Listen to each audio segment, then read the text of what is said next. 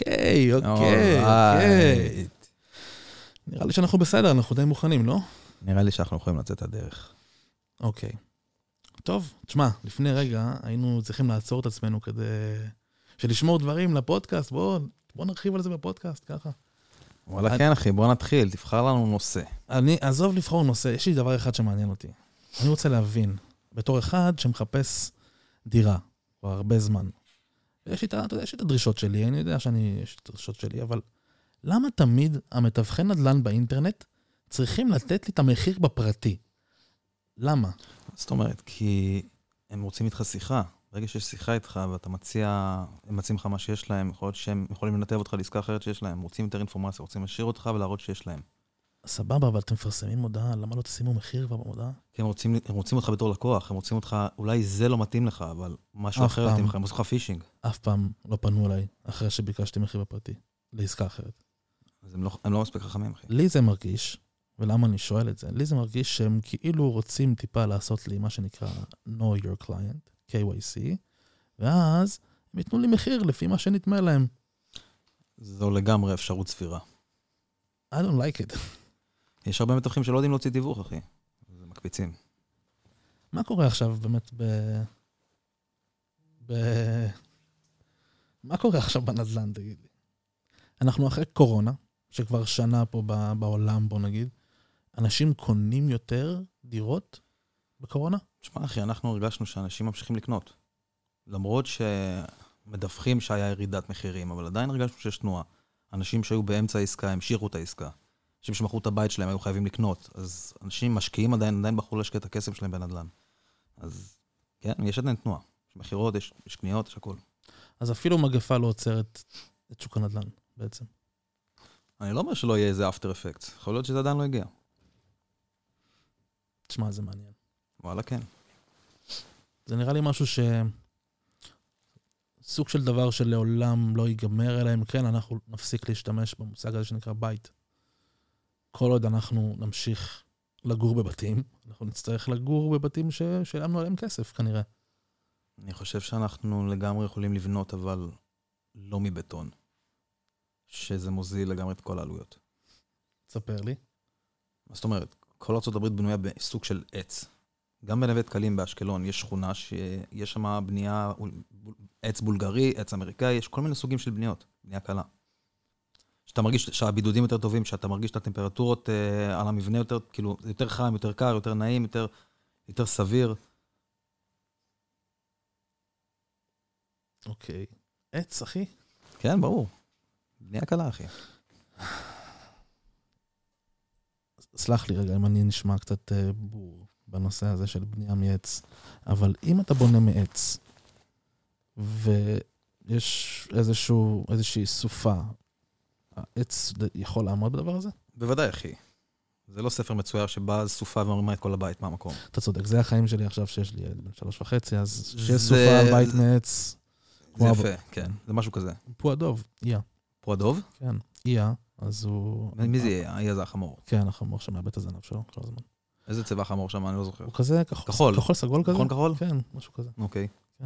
אז הוא, באחד הסיפורים, הם מחכים לרוח בשביל אה, להעיף עפיפונים. וכל אחד הלך לבית שלו כי הרוח לא הגיעה, והם אמרו, מתי שתחזור הרוח, נחזור לפסטיבל העפיפונים. ואז איה, שחזרה הרוח, הוא, הבית שלו מעץ נפל פשוט, הוא לא עמד בסופה הזאת. אז זו האסוציאציה הראשונה שעולה לי כשאתה מדבר על בתים מעץ. באמת? זה לא דבר ראשון שאני חושב עליו. דבר ראשון שאני חושב עליו, יש סיפור כזה שמספרים לך בילדות, שאני חושב שזה היה משהו גם מצויר אולי, שיש את השלושה האלה שהם, שיש להם בתים מעץ, בית- בתים מקש, ואז עושה הזאב עושה פו, ואז הבתים עפים, ואז הוא תופס אותם, נכון? סיפור כזה של ילדים כזה. אתה יודע על מה אני מדבר? לא, באמת? כן. זה מפתיע אותי, כי נראה לי שדי דייקתי ב- בסיפור, לא? אוקיי, תחזור עליו שוב. היה סיפור ילדות שמספרים לילדים, שזה כאילו הזאב, זאב בא והוא מחפש את הכבשים או משהו כזה, נכון? ואז שלהם גרים בבית מעץ, בית מבטון, אוקיי, אוקיי, בית אוקיי, מ... הבנתי. יש לך אתה- משהו כזה, יש לך איזה... אתה מדבר על החזירים. נכון. שמע, נתתי לך את כל המידע, נכון? מלבד הסוג של החיה, הכל בסדר, מותר לי לחזירים, נכון. אה, זה נהדר. אז זה הדבר הראשון שאני חושב עליו, זה הדבר הראשון שאני חושב עליו. אני חושב על, על מישהו שעושה פו וכל הבית מהקש או מהעץ, אני לא יודע מה זה היה, עף באוויר. נו, אז אתה מבין מה אני אומר? יש את החשש הזה שזה לא בית מ- מבטון. שמע, אחי, כמה סופות טבע יש לך כאן? בוא. אתה- תשמע, אתה גם מכיר אותי כבר די הרבה זמן, אתה יודע שאחד החלומות שלי זה בונקר תת-קרקעי. תעשה שיעמיד מעץ. בכל... אה, מעץ? אני לא חושב שזה יעמוד בלחץ. לא. אבל איזה דבר נפלא זה. בונקר מדהים. תת-קרקעי. תחשוב על זה רגע. אני, אני מדבר על משהו שיעמוד, הרי היסטורית, אתה יודע, נפל פה מטאור אחד או שניים. כן, בהיסטוריה שלנו. זה קרה. נכון. סביר שזה יקרה שוב. עכשיו, אני לא יודע אם אנחנו בעלי הטכנולוגיה של הסרט ארמגדון, ואני לא יודע אם יש איזה ברוס וויליס שיציל אותנו מכל הדבר הזה. כנראה שאם זה יקרה, אתה לא תהיה כאן, אחי. אז אני אומר, אלא אם כן המטאור ייפול בדיוק על איפה שהנחתי את הבונקר התת-קרקעי שלי. אני מדבר על בונקר תת-קרקעי שיכול לעמוד בכל התקפה כלשהי של הטבע, בני אדם, הכל. לא, מה שאני אומר, שאני חושב שאם ייפול מטאור כזה, זה לא יהיה בתקופת חיינו, כנראה, שלי ושלך. למה לא? כי זה פשוט פחות סביר, כי אחרת היו רואים אותו כבר מרחוק, אם זו סכנה כזאת קיומית. יש, יש איזה משהו מעניין, האמת. אה, הוא מתקרב אלינו לדעתי פעם בשבע שנים, אם אני לא טועה, ובפעם האחרונה הוא הגיע די קרוב, אבל הוא לא הגיע, אבל הוא, הוא שוב מקיף ומגיע אלינו עוד פעם. אבל הפרופורציה שאתה מקבל את זה היא לא נכונה, כי שירמו לך די קרוב, אין לך מושג כמה רחוק הוא באמת. נכון, הרבה יותר רחוק ממה שאתה יכול לדמיין. נכון. אז זה די קרוב יחסית אולי לסיבוב שלו, לאיך שהוא מסתובב, אבל לא מספיק קרוב כדי להיות- להוות עלינו סכנה. לא מספיק. זה נכון, אבל כל פעם שהוא מגיע לפי החישובים כרגע, אז הוא מתקרב יותר. בשלב מסוים, הכבידה של כדור הארץ יכולה, אתה יודע, היי, בוא, לסחוף בוא, אותו. בוא, בוא רגע, בוא. בוא, תגיד שלום. אני חושב שעד שזה יקרה, או עד שזה באמת תהיה סכנה, אולי כבר יהיה לנו את הטכנולוגיה לעצור את זה, ולחתוך אותו כמו איזה... אני מקווה Flat out. מאוד. אני מקווה שבשביל זה המציאו את ספייס פורס של דונלד טראמפ. קרקן. קר לך. וואלה, קרקן רצח. אמ, טוב, אתה רוצה להדליק את המזגן? אתה יכול להדליק את המזגן. אהבתי שהסתכלת לשם כדי שאני אשלח את היד. איפה המזגן?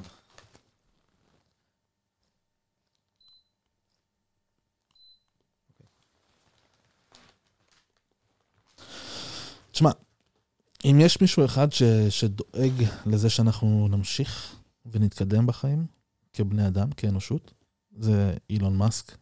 אתה יודע את זה? אנחנו מדברים על כל דבר שהוא עושה בערך. לגמרי. בן אדם אה, פשוט אשכרה משנה את העולם. תשמע, אחד מהדברים שאני... אני אוהב כל דבר שהוא עושה, בעצם. אבל אחד הדברים שאני הכי מחכה להם, זה באמת נורלינק. נורלינק, אתה יודע מה היא עושה. עם השבב, עם השבבים. אתה יודע איך זה עובד? מה, מה אתה יודע? תסביר לנו. טוב, קודם כל קודחים לך חור ב- בגולגולת, אוקיי? הקוטר זה בערך אינץ', מה זה, 2.5 סנטימטר? משהו כזה. זה הקוטר. אוקיי. ואז, זה לא, זה לא שרק שמים את השבב והוא מתפעל. יש לו שערות כאלה, כמו... סיבים. סיבים כאלה, זה המונח לדעתי. ממש ממש דקים, כאילו. אני לא זוכר בדיוק כמה דקים ב- במילימטר, אבל מאוד מאוד דקים.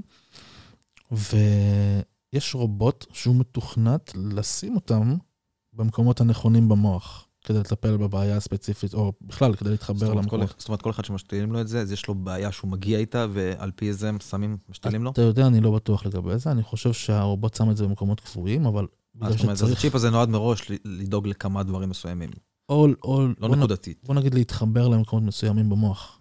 שיש שליטה. כן, משהו כזה. ו... והרובוט הזה הוא חייב להיות, באמת חייב דיוק שם להכניס את זה כמו שצריך, בגלל זה הם תכנתו איזה רובוט שיודע לעשות את זה באות- בצורה ממש טובה. ואז בעצם המטרות הראשונות זה לטפל בדברים כמו אלצהיימר, כמו אה, כל מיני דברים שהמוח כבר לא מתפקד איתך, כמו, אתה יודע, מטורף. איברים שכבר לא עובדים. אתה למעשה זה סוג של להאריך לך את החיים, אחי. כל דבר. חושב שזה- תוחלת החיים. אתה חושב שזה יאריך את החיים? אני בגלל- חושב שברור, מה, אלצהיימר זה בדרך כלל תחנה אחרונה, לפי מה שאני יודע. אבל אתה יודע, הגוף חושב. עדיין עדיין נובל. הגוף עדיין עובל, אבל אנשים גם חיים עד גיל 100, אתה יודע, אמ, אני שומע את המזגן כמו מלחמה. זה המזגן? זה המזגן. חשבתי שיורים עלינו. כן, ציפיתי לזה גם. באמת? זה באמת, כן, זה המזגן. כי קר לך. כן, תשמע, קר כאן, אחי, יש כאן איזה מינוס שתיים מעלות. כן. יש לי משהו כזה. קרח על הפיקה כאן. אתה פוחד מזה? מזה ששבב יחבר אותנו ל- לדיגיטל? כי נכון, זה בשנים מפחיד הראשונות... רצח, זה מפחיד רצח. אנחנו, יש מלא קונספירציה רצה, אחי, על העניין של הזריקה של החיסון, של הקורונה. אוקיי. שמפחדים שזה איכשהו קשור לשינוי של DNA, ואחרי זה מדברים על שבב, עכשיו זה נהיה משהו שכל חצי שנה אתה צריך לבוא ולעשות, עכשיו אתה מדבר איתי על לשים לי שבב לראש, אחי, למרות שאתה אתה אומר לי שזה יעזור לי, וזה סוג של מחבר אותי למחשב וזה מפחיד אותי, לוקחים לי את השליטה לראש. זה מטריד, אחי. אם יש להם את האפשרות לעשות את זה, זה מטריד. תשמע, כשהוא מתאר את זה, הוא מתאר את זה כ... כמשהו מאוד בינארי. הוא אומר זה או ש-AI, אה, אתה יודע, זה מגיע, זה בלתי נמנע שזה מגיע. אז או שהם יחליטו שאנחנו אה, לא טובים להם, אנחנו כאילו מאטים, אות- מאטים אותם, אנחנו לא טובים לאנושות, מלא דברים אחרים, ואז ימחקו אותנו. או שאנחנו נשתף איתם פעולה. If you cannot beat them, join them. אז, אז הוא אומר, זה בלתי נמנע שאנחנו חייבים לעשות את זה. חייבים להתחבר לאיזושהי אינטגרציה עם... כי אחרת אנחנו נושמד. כן. הוא מאוד חושש מזה. סקיינט? ככה, ככה אתה מדבר מבחינה כזאת? יש מצב. כי ככה הוא... תשמע, AI, לפי מה שאני שמעתי, אני ראיתי שזה היה גוגל, אני חושב, ש... או פייסבוק, שהם קיבו מחשבים של AI שהתחילו לדבר בשפה שאנחנו לא מבינים ביניהם. Hmm. עכשיו, זה מה? לא, זה, זה לא שהם דיברו, היי, בוא... בוא כן, בוא- הבנתי, בוא תכנות. נשמיד, אתה רואה את ההוא, בוא נשמיד אותם, הם לא, לא משהו. זה לא היה כזה. זה היה, לדעתי, כן, שפת תכנות כזאת שהם דיברו בינם לבין עצמם, אבל עדיין זה מוכיח שיש להם את הדרך to adapt, to, כן, to evolve. Evolve. Evolve זה המילה. אני מניח שהם גם יכולים to evolve הרבה יותר מהר מאיתנו. אתה חושב שלנו יש פלן בי? ליום כזה? ליום כזה, מה אתה יכול לעשות? אני- זה בדיוק מה שאלה. אנחנו תלויים בטכנולוגיה. לגמרי. כל החיים, כל החיים שלנו. הכל בגלל זה. אני רוצה לתאר לך סיטואציה. תגיד לי, מה אתה מרגיש בגוף? תעצום עיניים רגע. השעה 10 בלילה, יש לך 5% סוללה, ואתה בדיוק רואה משחק של הלייקרס בטלפון. ואתה מחובר במתן, 5% סוללה, התחברת למתן. הפסקת חשמל. או, מו, זה נורא. זה נורא, אחי. אנחנו תלויים בזה? אין מה לעשות, מה אתה יכול לעשות? תלוי בזה, אחי. נכון. אני תלוי בזה.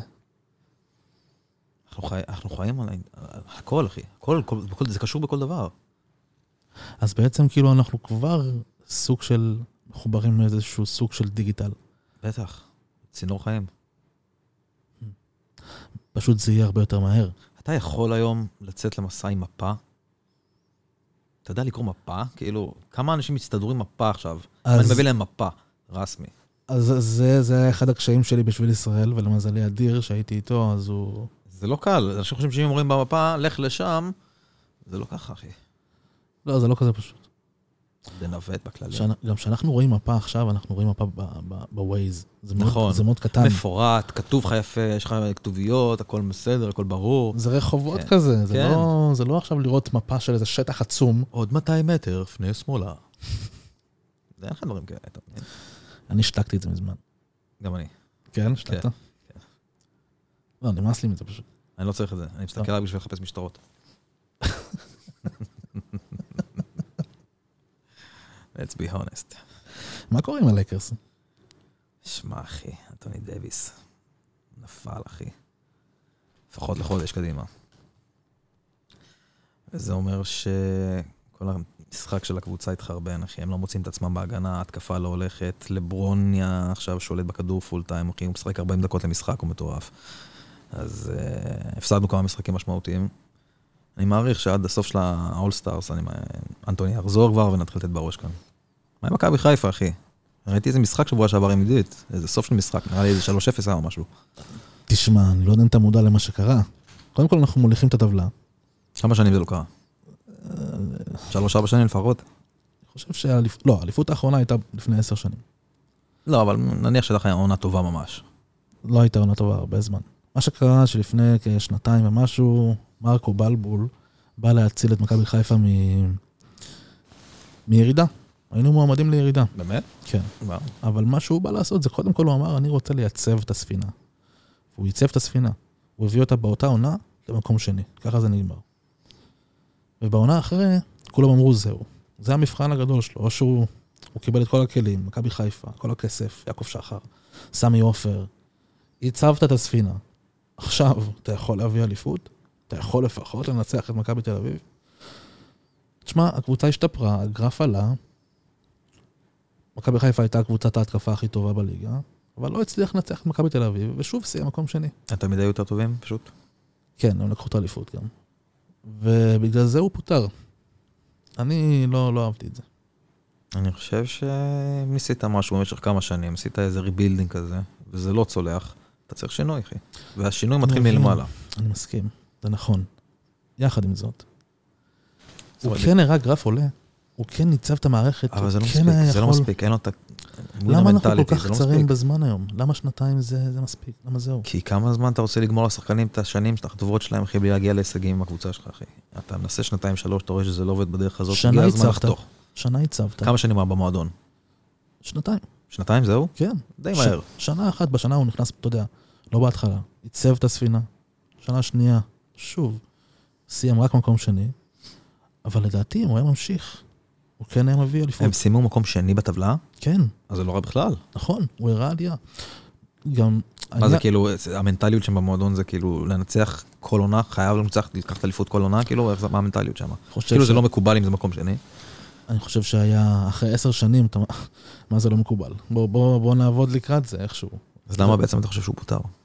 היה הרבה לחץ, בגלל שלא הצלחנו לנצח את, מ- את מכבי תל אביב. זה, זה היה לדעתי ה... אז מי עכשיו הסיפור הגדול. המאמן? הביאו את ברק בכר, שהוא כבר לקח אליפויות, אז אה, אמרו, צריך מישהו שיודע לקחת אליפות. כן, אני לא יש אני לא יודע את ניסיון. הדבר הזה. יש איזה משהו, תדע לך. אבל כל לפחות בכדורסל. מאמן, מתישהו פעם ראשונה, אתה יודע, לקח אליפות פעם אבל ראשונה ברגע שיש לך את בחייו. הניסיון, אתה יודע איך להכין את הקבוצה. אתה יודע מה להגיד ברגע הנכון. אתה יודע לעשות את השינוי הזה במשחק שצריך. יש לך את הניסיון הזה כבר, אתה לא קורס בלחץ. אני הוא חושב יכל- שזה מאוד הוא חשוב. יכל לצמוח עוד קצת. ברור שהוא יוכל לצמוח, אבל יכול להיות שהם היו צריכים מישהו, איזה גאנר אחד על הקווים, אחי, שייתן בראש. שיביא את הקבוצה למקום שבאמת הוא יכול להביא אותה. יכול להיות שזה היה מעל ממה שהוא מסוגל. איך אמרת קוראים לו? ברק בכר, לא, לא, לא, זה ש... בלבול, בלבול. מרקו בלבול. אהבתי אותו. מה הוא היה- הוא לא היה מאמן של ביתר פעם? אמ, לא זוכר את זה, יכול להיות שהוא החליף. אני חושב שהוא היה מאמן של ביתר לא. מ- באיזשהו שלב. ממלא מקום כזה. לא ממלא עד סוף מקום, אני העונה. חושב. כן? יש מצב, אני לא בטוח. אני חושב שהוא הוחתם לאיזה עונה. אה, יכול להיות שהיה דיבור עליו, ואז זה לא בוצע. אבל מה שאהבתי בבלבול, באמת, זה- אתה מכיר את זה שעושים איתם את הראיונות בסוף המשחק? כן. שדיברו איתו בסוף המשחק, הבן אדם לא בא לבלשט אף אחד. לא אכלו לי, שתו לי. ככה, זה מה שהיה לא היה טוב, זה מה שכן היה טוב, זה צריך לשפר, אהבתי את זה, לא אהבתי את זה, יפה, הוא לוקח אחריות. וזה היה נראה, כאילו הוא ראה טוב מאוד מה קרה במשחק, והוא הולך ליישם את זה, וזה מה שאהבתי, ולדעתי זה, זה הוביל לגרף עולה. אקספוננציאלי, אולי לא עולה, אתה יודע, עד הסוף, עוד לא לקח אליפות, אבל תן לו עוד קצת זמן, חבל. שאלה אם הוא לא מיצה את עצמו ואת התקרה של הקבוצה, עם, ה- ב- ב- אתה יודע, אני לא יודע איך זה עובד בכדורגל למשל, כדורסל, שיש ממש דרך משחק לכל מאמן. נגיד ב-NBA יש לך מאמנים ספציפיים שהם מאמני הגנה, מאמני התקפה, הוא מיוחד בזה, הוא יודע לעשות ככה, אז כל אחד יש לו את הדרך שלו. שמייק דנטוני חתם ביוסטון, ידעו מראש, הוא הולך לשחק על קו השלוש. אתה מבין? אני לא יודע איך זה עובד בכדורגל, אבל... אולי מהבחינה הזאת הם הרגישו שהוא מיצה את עצמו בתוך האסטרטגיה במשחק שהוא מיישם בקבוצה, והם אמרו, אוקיי, כאן חייב לעשות שינוי, כי הוא מיצה את עצמו. מה שהוא ניסה להנחיל קורה, וזה לא מספיק טוב. אני אגיד לך מה אני ראיתי. תגיד לי, תגיד לי אם זו שיטת משחק. זה לא שיטת משחק, אבל זה, זה מה שהוא עשה. לפני שהוא הגיע, מכבי חיפה לא היה לה אה, אופי. לא היה לה באמת יכולת לחזור מפיגור, לא היה לה אופי אה, לקחת את המשחק בדקות האחרונות גם אם צריך. אה, לא היה לה כושר, לא היה לה גיבוש. הכניסו את ג'ובאני רוסו למערכת כמאמן מנטלי. זאת אומרת, בוא, בוא תעשה דחקות. בוא... מכבי מכבי חיפה הכי שמחה שהייתה זה עם ג'ובאני רוסו. בוא נגד תיתן איזה מילה אוסטרליה. טובה מתי שזה שחקן עצוב. כן. אז הוא לקח כמה שחקנים כפרויקט שם באמת. מכבי חיפה הפכה להיות שח- קבוצת ההתקפה הכי טובה בליגה, עם מרקו בלבול.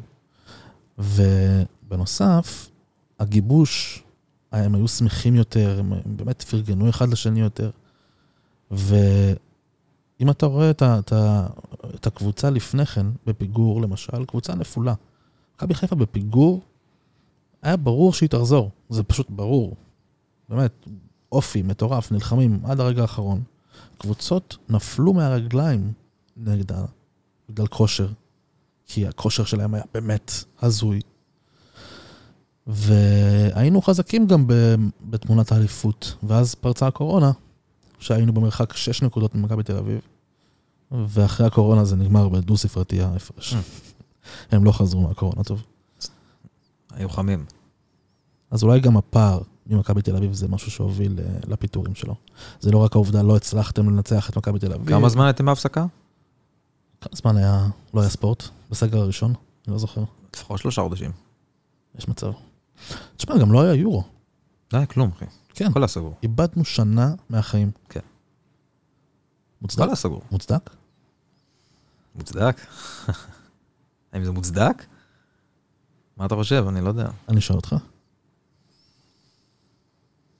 כן ולא. מה אתה מרגיש שאני אומר לך קורונה? אתה מרגיש אה, מגפה עולמית, סכנה, אתה מרגיש משהו מסריח לי, הסכם.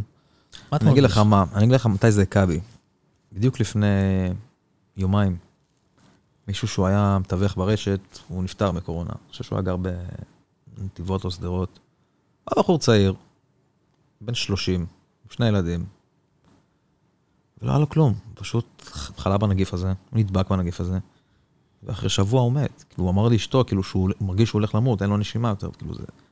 אז בוא נגיד שהנגיף הזה הוא אמיתי, אי אפשר להכחיש אותו, זה קיים, אבל אני חושב שזה יותר מוקצן ממה שזה באמת, למרות שמה שסיפרתי עכשיו. זה נשמע אבל מוות די אה, מגפתי כזה. נשמע בחור צעיר, בן 30, מה הקשר? כן. שפתאום מת, גם זה היה מהיר, בטח. מאוד. זה די נשמע מגפתי, אבל זה מרגיש לך שאנחנו חיים במגפה כזו? שאנשים מסביבך מתים ימין ושמאל בצורה כזו מהירה מאיזה נגיף? לא, זה לא מרגיש ככה, זה מרגיש שהרבה אנשים נמצאים, נחשפים לזה, אבל בוא נגיד שזה שלא הרבה סובלים מזה ברמה כזאת. זה מרגיש יותר נקודתית מאשר אנשים מתים, עם כל הכבוד, אתה יודע, יש גם, לא נקרא לזה קורונה, אבל יש שם שפ- שפעת וכל ה- וכל המחלות האחרות, שאני בטוח שאנשים, המון אנשים מתים מזה, ועליהם לא מדברים. כי זה לא קורונה. יש, יש משהו בזה שאנחנו חיים 30 ומשהו שנים, והמוח שלנו כבר למד, אמ, אתה יודע, לקלוט כל מיני סימנים, לקלוט כל מיני, לקטלג כל מיני דפוסים. כמו מה למשל? כמו למשל, אה, יש אנשים שיכולים לראות מתי מישהו משקר להם. יש אנשים שאתה יודע, יכולים לראות, אה, כן, smell the bullshit. כן, הם יכולים גם לראות נגד אנשי מכירות מאוד טובים, יכולים לזהות איך הלקוח זז להם בידיים. ו- NLP, כן. ואני אומר, יש המון המון המון אנשים שהמוח שלהם הזה, שעבד הרבה שנים ו- והשיג לעצמו את הידע הזה, אומר להם משהו לא בסדר עם קורונה. זה הכל תלוי איך אתה מסתכל על זה. אני יכול להגיד לך ש... לצורך העניין, אימא של אה, אשתי, מה שאומרים לה בחדשות זה אמן, כאילו. אז מצד אחד, זאת אומרת, אם זה לא בחדשות זה בעיתון. אם זה לא מהעיתון, זה מה שהשכנה אמרה לה. זאת אומרת, זה הכל תלוי מאיפה אתה בוחר את הריסורס, את הסורס שלך, אתה יודע, של המקור של לאן אתה רוצה להגיע. בסופו של יום, אם אתה שומע בחדשות משהו, קורא בעיתון משהו, השכנה אומרת לך משהו שאתה בחשבון, זה מרתיע בך וזה מתפשט. אוקיי. למה אתה צוחק כשאני אומר את זה? אבל עדיין, יש המון המון אנשים שמשהו מרגיש להם מסריח. כן, יש להם- משמעית. יש להם סיבות? כנראה שכן, אבל אה, ברגע שאתה רוצה להאמין לפעמים שיש משהו, אז כנראה שאתה מחפש יותר טוב, ואתה בסוף מוצא משהו שאתה נאחז בו, אתה מבין? אבל אני חושב שפשוט מאוד, עצם הידיעה שאתה לא יודע, לא יודע מה, מס- אתה לא יודע כלום. בגלל שאתה לא יודע כלום, ניתן להניח שמשהו משהו קורה שהוא לא בסדר, אחי. זה מאוד מדויק. אנחנו לא יודעים כלום, כנראה.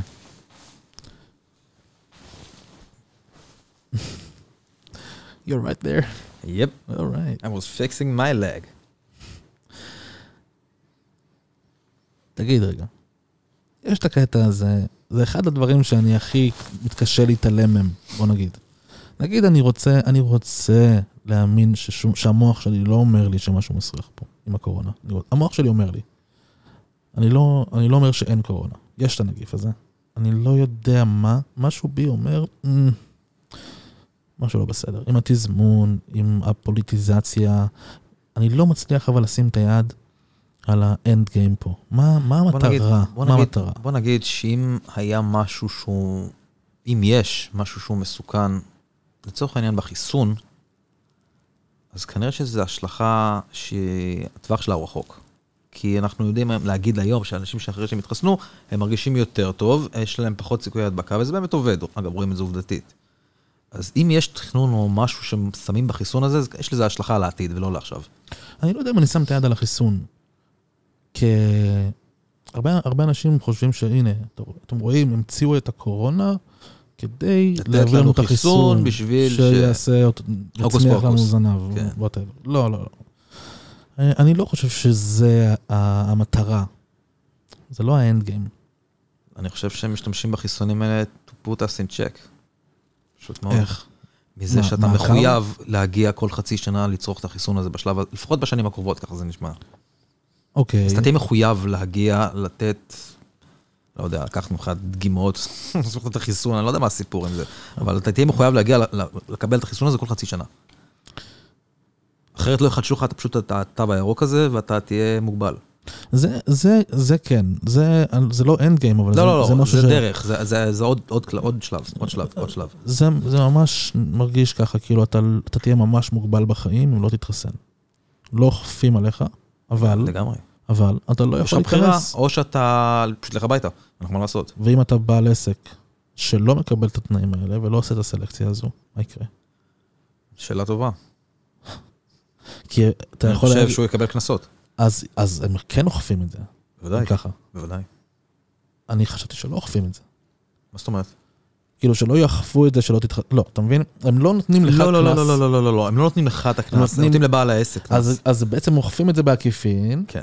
דרך זה שבעלי עסק יהיו הם חייבים רוצים לשתף פעולה. לגרום לך להתחסן. כן. אבל למה?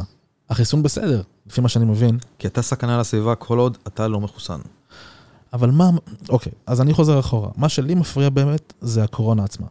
אני מרגיש שמשהו לא בסדר עם התזמון של הקורונה, עם, ה, עם התפוצה של הקורונה, עם כל מה שקרה עם הקורונה, ואחד הדברים שהכי מפריעים לי זה ה-30 שנות חיסיון לשיחות ממשלה, או דיוני הממשלה בנוגע לקורונה.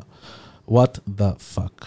וואלה, אני לא נחשפתי לזה ולא ראיתי את זה בסוף, אז אני לא יודע, לא יודע על מה אתה מדבר, שאתה אומר כל הפרוטוקולים והכל, אבל שאלתי את נופר אגב לגבי זה, והיא דווקא אמרה שמדברים על זה ואתה שומע על זה דווקא, ויש לך איזה סוג של מקור מידע לגבי זה. זה לא הכל חסום ו- ואתה לא יכול לשמוע מזה. יש חיסיון אבל על דיוני ממשלה, על דיוני הממשלה האלה הקודמים הראשונים של, של הסגר לדעתי, אני לא יודע אם זה על כל דיוני הממשלה של הקורונה, אבל יש חיסיון, חיסיון של 30 שנה. לפי דעתי יש חיסיון על המון המון נושאים, שזה גורם, שזה דרג מדיני. ולמה על הקורונה? על הכל. אה. לא, לא, לא, לא על הכל, אבל כנראה על כל נושא שהוא יכול להיות רגיש בצורה כזאת או אחרת. למה הקורונה, המידע, על, הרי מה גרם חוסר המידע על הקורונה, או הדברים האלה? זה גרם להרבה קונספירציות, המון. כן, אנשים בטוחים ש, ש-5G ו- וכל מיני דברים קשורים ביחד לאיזושהי קונספירציית על. אני לא יודע אם זה קשור, אבל יש ועל- את הנרטיב הברור שקורונה זה נגיף עולמי ואנחנו כולנו נלחמים בו, ועל זה הם יושבים, הם לא י- הם לא ייתנו לך קצה חוט למשהו אחר לחשוב.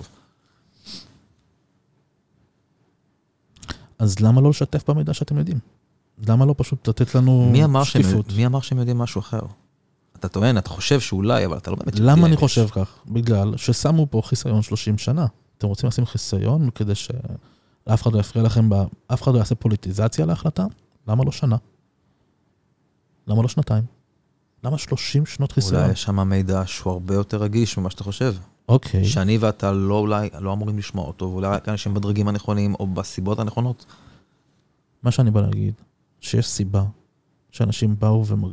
אנשים שהרגישו שמשהו מסריח פה, ואז עושים להם חיסיון ל-30 שנה, והכל מתנהל ב- בצוג, בסוג של אמ, מאחורי הגב כזה, יש סיבה שאנשים באים ומעלים קונספירציות. אני חושב שההתנהלות שלנו הראשונית לא הייתה נכונה, וזה מה שגרם להרבה, בוא נגיד, מהקהל הישראלי לא להאמין בקורונה, בגלל שבסופו של דבר, בהנחה והנגיף הזה כבר באמת התחיל לפני שנה, המשטרה והרבה דרגים לא לקחו את זה מספיק ברצינות, גם לא מבחינת אכיפה וגם לא מבחינת שהשוטרים עצמם, אתה היית נכנס לתחנת משטרה, היית רואה את כל השוטרים בלי מסכה. זה לא מנהיח מצחיק, ואז בחוץ, מחוץ לתחנת משטרה, השוטר נותן למישהי דוח בגלל שהיא הייתה בלי מסכה. זה מגוחך, זה מאבד את אמון הציבור. וברגע שאתה מאבד את אמון הציבור, אתה מתחיל להתקומם. ואתה לא מתקומם ברחובות כמו בימי הביניים, אבל אתה מתחיל לא להאמין לזה, ואתה מתחיל להתחבר לנרטיב אחר, שאולי הוא יותר נכון, ואולי זה מוטל בספק, ואז זה מוטל בספק, ואז הדוד שלך סיפר לך משהו, ואז הכל מתחבר ל... יש כאן משהו פישי, ונורא קל לה- להיתפס בדברים כאלה. המון פייק ניוז. המון פייק ניוז, מלא. אתה יודע כמה זמן אני לא רואה טלוויזיה, אני לא רואה חדשות בכלל. פעם הייתי כל בוקר קם, פותח וואלה, היום אני לא עושה את זה יותר. בשבילך וואלה זה פייק ניוז? הכל פייק ניוז, כן.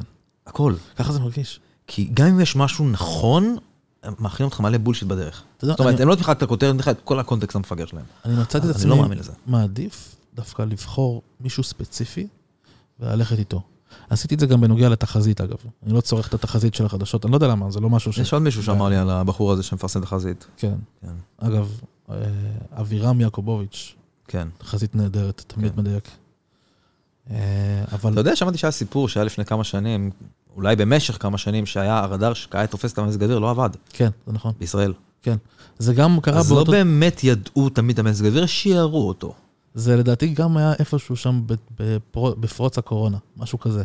לא, לא, לא, לא, לא. אני חושב הכל שזה היה- קרה באותו זמן כזה. אני חושב שזה קרה לפני. אני חושב שזה קרה לפני כמה שנים, שפשוט הרבה שנים הוא לא עבד לא, ולא לא, היה פעיל. אני מודע למה שאתה אומר, אצלי זה היה לפני שנה וחצי, שנתיים, משהו כזה. מה זה אצלך? מה אצלי? לא, אמרתי, אני, אני מאמין שזה קרה לפני שנה וחצי, שנתיים. Mm. ואז אז היה איזשהו רצף של דברים.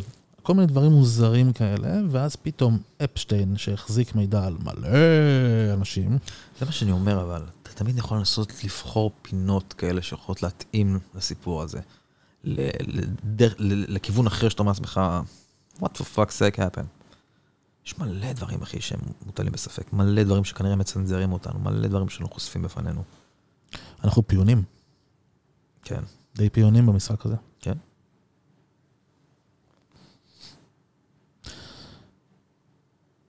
אני חושב שאם אנחנו כבר פיונים, אנחנו אפילו לא פיונים, כאילו, הפיון זה בטח איזה מדינה.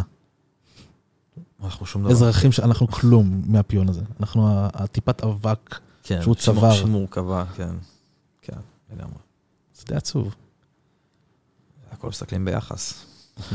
אבל מה זה בעצם מה שאנחנו חווים? כי, אוקיי, אפשר להגיד, התשובה הפשוטה זה החיים, אבל מה זה החיים? מה זה המציאות? מה זה? זה, זה משחק, לפעמים, לפעמים זה מרגיש כמו משחק, אתה יודע? לפעמים זה מרגיש כאילו זה, אתה איזושהי דמות במשחק, ויש איזה נון, אה, דמויות שהם AI כאלה, שנותנים לך תשובות גנ... גנריות כאלה, כל פעם שאתה בא לאיזה, לא יודע, חנות, יש איזה בחור שבמכולת שאני בא לקנות שם לפ- מדי פעם, והוא לגמרי נשמע לי מתוכנת.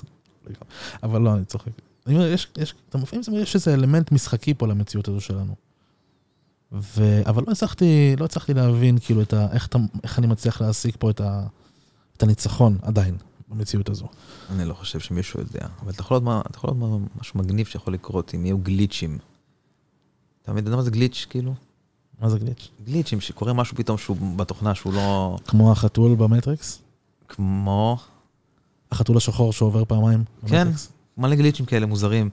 שאתה היית עכשיו רואה, היית אתה יודע, אתה נכנס למכולת השכונתית שלך ואתה רואה מישהי נתקעת פתאום אה, בכניסה, כזה, אתה יודע, וממשיכה פתאום, כאילו כלום לא קרה וכולם מתנהגים כרגיל, ו- אבל אתה ראית את זה, זה מטורף. בטוח דברים כאלה קורים. אין תיעוד לדברים כאלה, אבל. זה מעולה. אין תיעוד לדברים כאלה. לא, אין. צריך לחפש, אולי אולי לא האמת- חיפשתי את זה עכשיו, אבל לא נחשפתי אה, האמת- לזה. תשמע, יש מלא סרטוני פייק כאלה, אני בטוח שהם פייק. אבל לא שאתה רואה מישהו באמצע הכביש, זה בלט תמיד, מצלמת זה אבטחה תמיד איזה כזאת. בית אמריקאי, מצלמה של אתה לא רואה כלום מטושטש, למרות שהשנה 2021, אתה מבין? למה הכל קורה באמריקה, אגב? למה הכל קורה ואין מצלמת HD שם? Mm. למה אף פעם לא צריכים- לא מצליחים לתפוס תמונה אחת לגיטימית? Mm-hmm. אני מהטלפון שלי תופס תמונה של החיים, למה הם לא יכולים בשום מקום? איפה הם נמצאים? שאין להם טכנולוגיה? אין להם מספיק? ולכולם יש פרקינסון. כן. כן. ותמיד יש שמיים שחורים מוזרים, אתה מבין? כן, יש להם את כל הסיבות הטובות ללמה הש- התמונה לא תצא טוב, ותמיד זה questionable כזה. יחד עם זאת, נו. הדבר הכי משכנע שראיתי וזה לא לחייזרים, זה פשוט לטכנולוגיה או פיזיקה שאנחנו לא מכירים ואין לנו עדיין שליטה בה. אבל זה הסרטון של הטיק-טק, של אה, טייסי אה, Mm. חיל האוויר האמריקאי, זה ש- היה ממש מעניין. שהם קלטו ברדאר, והוא זז במהירות שאנחנו לא מזהים, ו- וברוטיישן שאנחנו לא מזהים, זה היה ממש מעניין. ולשמוע אותו מדבר, גם- תשמע, אני- הופתע, הופתע. אני אוהב לשמוע אותם מדברים לייב. כי כן, כי אני רוצה לראות אם הם מבלשטים אותי. כן. אבל לא. זה, שמעת את זה בדיוק כמו שזה נאמר. למשל בוב לזר. אני מסתכל על הבן אדם בפנים. תשמע, הוא לא, הוא לא מבלשט, לא בא לו להיות פה. שמע, אחי, הוא הרבה שנים אומר את אותו דבר. יכול להיות שהוא ממש שחקן טוב, הוא למד להאמין לזה. יש לו הרבה למה שנים לא, של אבל? ניסיון. למה לא? למה לא? למה לא? למה לא? להיות מפורסם. תשמע, אז, בשנות ה-80 ומשהו, שהוא עשה את זה, והוא היה צעיר, והיה לו איזה חיוך מרוח על הפרצוף, הייתי יכול להגיד, אוקיי. עכשיו הוא כבר מבוגר. ואתה רואה שהפנים שלו אפילו לא מביעות טיפת רצון להיות פה בריאיון, או ב- בסרט הזה, של הדוקומנטרי שעשו עליו. אבל, אם לא היה דברים- לו רצון, הוא לא היה מופיע שם. אבל דברים שהוא אמר קרו, כמו מה? כמו... הוא אמר שיש איזה אלמנט שנקרא אלמנט 115, שהיכולת ההנאה של, של החללית הזו, שהוא מצא, שהוא עבד בה עליה. בוב לזר עבד ב-S4, שזה אזור ליד אזור 51, אה, והוא היה פיזיקאי צעיר, והזמינו אותו לעבוד שם, ואז הוא עבד על אה, reverse engineering, הנדסה לאחור של החלליות לכאורה שמ- שהם מצאו. והיכולת הנעה של החלליות האלה עבדו ככה שהמימד מרחב, אני לא יודע אם אני מסביר את זה נכון, אבל מרחב חלל, זמן, בלה בלה, מה שמקדימה ל- לכזה, החלל יתעקם מקדימה לחללית. מה? אוקיי? החלל אה? כן. התעקם מקדימה של החללית, כי היה שם מכשיר אנטי כבידה. אז האנטי כבידה, כאילו, עיקם את החלל מקדימה של החללית, ואז החללית נעה במהירויות שאנחנו לא מכירים. זה היה הדיבור. אוקיי. אז היכולת הנאה הזו עבדה עם אלמנט 115, אלמנט שלא היה קיים אז. זה היה בשנת 89, אני חושב שבוב לזר אמר את זה. אוקיי. ורק בשנות האלפיים גילו את האלמנט הזה, את היסוד הכימי הזה. איפה גילו אותו?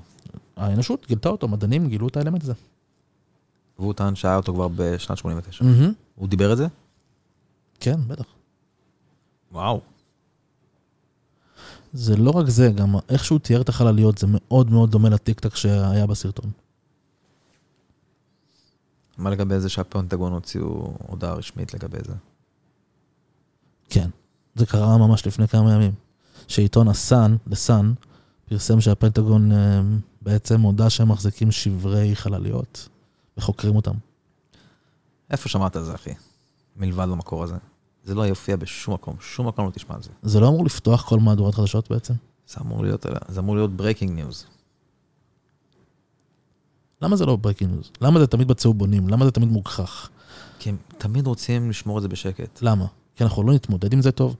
מה קורה עכשיו? תספר לי, מה קורה עכשיו? נשיא ארצות הברית קם ואומר, חבר'ה, יש חייזרים. נו. אם הוא ייתן הסבר מ- מפורט וירגיע את הציבור ויגיד, חבר'ה, הם לא עוינים, הם סבבה, אנחנו נעשה איתם החלפת מידע וטכנולוגיות, והחיים שלנו יראו מדהים בהמשך. מה, תהיה פאניקה, אחי? מה יהיה? אולי זה בדיוק ההפך. אולי הם לא חברים. אולי אנחנו כבר יודעים שהם עוינים. אולי הוא לא רוצה להלחיץ את הציבור, לגרום לכאוס. אם הם היו עוינים, כבר לא היינו פה, אחי. אתה לא בטוח יודע את זה. אולי הם בדרך. בדרך לאן? אלינו? אז למה הם לא באו עד כה? אם הם קיימים כבר, הם פה, אנחנו יודעים את זה. אני לא יודע מה אנחנו יודעים ואני לא יודע מי הם, אבל הם לא רוצים שאנחנו נדע. כשאני אומר אנחנו, אני מתכוון לתושבי הכדור. הם לא רוצים, זאת אומרת, החייזרים לכאורה לא רוצים מקבלי ההחלטות שלנו, לא לא מקבלי החייזרים. ההחלטות שלנו. אתה חושב שזו החלטה ש... שיש להם את הזכות לקחת? הרי כ- מה, זה, מה, מה אנחנו עושים פה? אנחנו כולנו חיים, אותה צורת חיים, כן? כל בני אדם הם צורה, אותה צורת חיים שחיה על הפלנטה הזו, ופתאום מגיעה ז- צורת חיים אחרת ממקום אחר שבא לפגוש אותנו. למה למישהו שתהיה לו ההחלטה לקחת עלינו שאנחנו לא נחשף למידע הזה? כי אנחנו בסופו של יום בחרנו אותם כנציגי ציבור, ולקבל החלטות ש- על בסיס האינטרס הת- שלנו. זו לא החלטה שהם הם הכריזו עליה ובחרנו בהם בגללה. לא. זה לא משהו ש... זה לא היה חלק מהמצע שלהם. לא, זה לא חלק מהמצע שלהם. אבל, הם נאלצים לקבל החלטות קשות. תן כל לי- הזמן. תן לי לשאול אותך את זה. עכשיו אתה עושה משאל עם גלובלי. משאל עם גלובלי, האם אתם רוצים שקיפות בנוגע לחייזרים או לא? בעד או נגד? מה אתה חושב שתהיה התוצאה העולמית? באחוזים. כנראה שחד משמעית כן. אז אם אנחנו לא בוחרים בהם בגלל שזה לא במצע שלהם, למה להם לקחת את ההחלטה הזאת עלינו? זה, זה שלנו, זה של כולנו. אנחנו כולנו על אותה ספינה פה, שטסה בחלל לאנשהו. יוצאת מאיזה חור שחור, נכנסת אליו. איך אתה היית, אתה פשוט מתאר את זה שהם יספרו לך כל דבר שיש להם. כי ברגע שפתחנו את הנושא הזה, אנחנו יכולים, אנחנו רוצים לדעת הכל. לא ספציפית על עניין של חייזרים, אנחנו רוצים מה לדעת ששייך איפה- לנו. רק. מה זה מה ששייך לנו? הכל שייך לנו. הם, נכון. מתעסק, הם מתעסקים בכל מה ששייך לנו. קודם כל, שקיפות זה דבר שאני חושב שצריך להיות בכל דבר כמעט, אבל יש דברים, למשל, אני, אני למשל- חושב שהם ממדרים אותנו מהמון דברים, אין מה לעשות. יש דברים ש, שזה בסדר למדר, צריך להיות גם אמיתיים ולהבין שאנחנו לא חיים פה באיזה אה, אה, חצר משחקים, יש אני פשוט, אויבים. אני פשוט מתאר לעצמי שזה שהם לא מספרים לנו, כנראה שהם אומרים את זה לעצמם. עצם העובדה שהם לא מספרים לנו, הם סוג של פות- פותרים את עצמם מאיזושהי... בוא נגיד שיכול להיות שהאמת היא הרבה יותר קשה מאשר השקר שהם מספרים. מה קשה באמת לזה? אני לא בטוח, אני לא יודע. אני לא יודע מה הם מחזיקים, אני לא יודע מה יש להם ולמה הם לא מספרים, אם יש משהו, אבל כנראה שהם לוקחים בחשבון שאם הם יספרו, זה יהיה הרבה יותר גרוע מאשר אם הם לא יספרו. יש אנשים, או לפחות בזה הם נאחזים. יש אנשים שחושבים שהסיבה שהם לא מספרים היא בגלל שהם לא, הם לא עוינים, קודם כל, הם החייזרים, לכאורה. הם uh, מחזיקים בטכנולוגיה שהיא מתקדמת משלנו בכ-100 שנה, אלף שנה, אני לא זוכר כמה בדיוק. נראה לי זה אבל משמעותי. זה משמעותי, זה די משמעותי. כן. אבל טכנולוגיה ממש ממש מתקדמת. בוא נגיד אנרגיה חופשית, אוקיי. לפחות. אוקיי. ברמה כזאת. עכשיו, אם יש לך אנרגיה חופשית, why the hell אתה צריך נפט? אם אתה לא צריך נפט, זה לא מוריד בעצם די הרבה מעשירי העולם. אם אתה לא צריך יותר אנרגיה שתלויה ב- בחשמל ונפט ו- ופחם וכל הדברים האלה, זה לא הורס המון המון המון עסקים ואת הכלכלה העולמית בעצם? הרי למשל זה היה חלק מה, מהדיבור של אה, טראמפ נגד ביידן במצע הבחירות האחרון, שהיה, שביידן רוצה לעצור את כל האנרגיה מ- מפחם, בוא נגיד, ומ... כל הזיהום, כל מה שמזהם בעצם. אוקיי. אבל יש לזה השלכות כלכליות מאוד עצומות על המון המון המון דברים בכלכלה העולמית. וצריך לשקול איך עושים את זה, אם עושים את זה, צריך לעשות את זה נכון. אני גם חושב שצריך מתישהו לה, אתה יודע, לעשות איזושהי אבולוציה לצורה שאנחנו מייצרים אנרגיה בה. זה בלתי נמנע. זה מה שבאתי להגיד, אני חושב שבכל מקרה אנחנו בדרך לשם, בין אם זה יהיה סולארי או בין אם זה יהיה גרין, אני לא יודע איך לקרוא לזה, אבל זה נכון, אבל בגלל שהמון מהכלכלה, חלק גדול מהכלכלה העולמית, איכשהו אין, עובר דרך זה, צריך לראות איך עושים את זה בצורה נכונה והדרגתית. אי אפשר ביום אחד לחתוך את כל הכבלים ולהגיד זהו. אני חושב שהם דווקא עושים שיטה, עבודה די טובה. כן. הם, כל העולם, איך שהם מכניסים אותך לאט לאט לתוך הטכנולוגיה, זה מגיע, אתה מרגיש את זה עכשיו. עכשיו אתה רואה את זה גם קורה עם טסלה, שמכוניות חשמליות, עכשיו אתה רואה את כולם מוצאים מכוניות חשמליות. אתה רואה שיש את הצריכה בבנזין בכללי, גם ובנפט היא פחותה ממה שהייתה.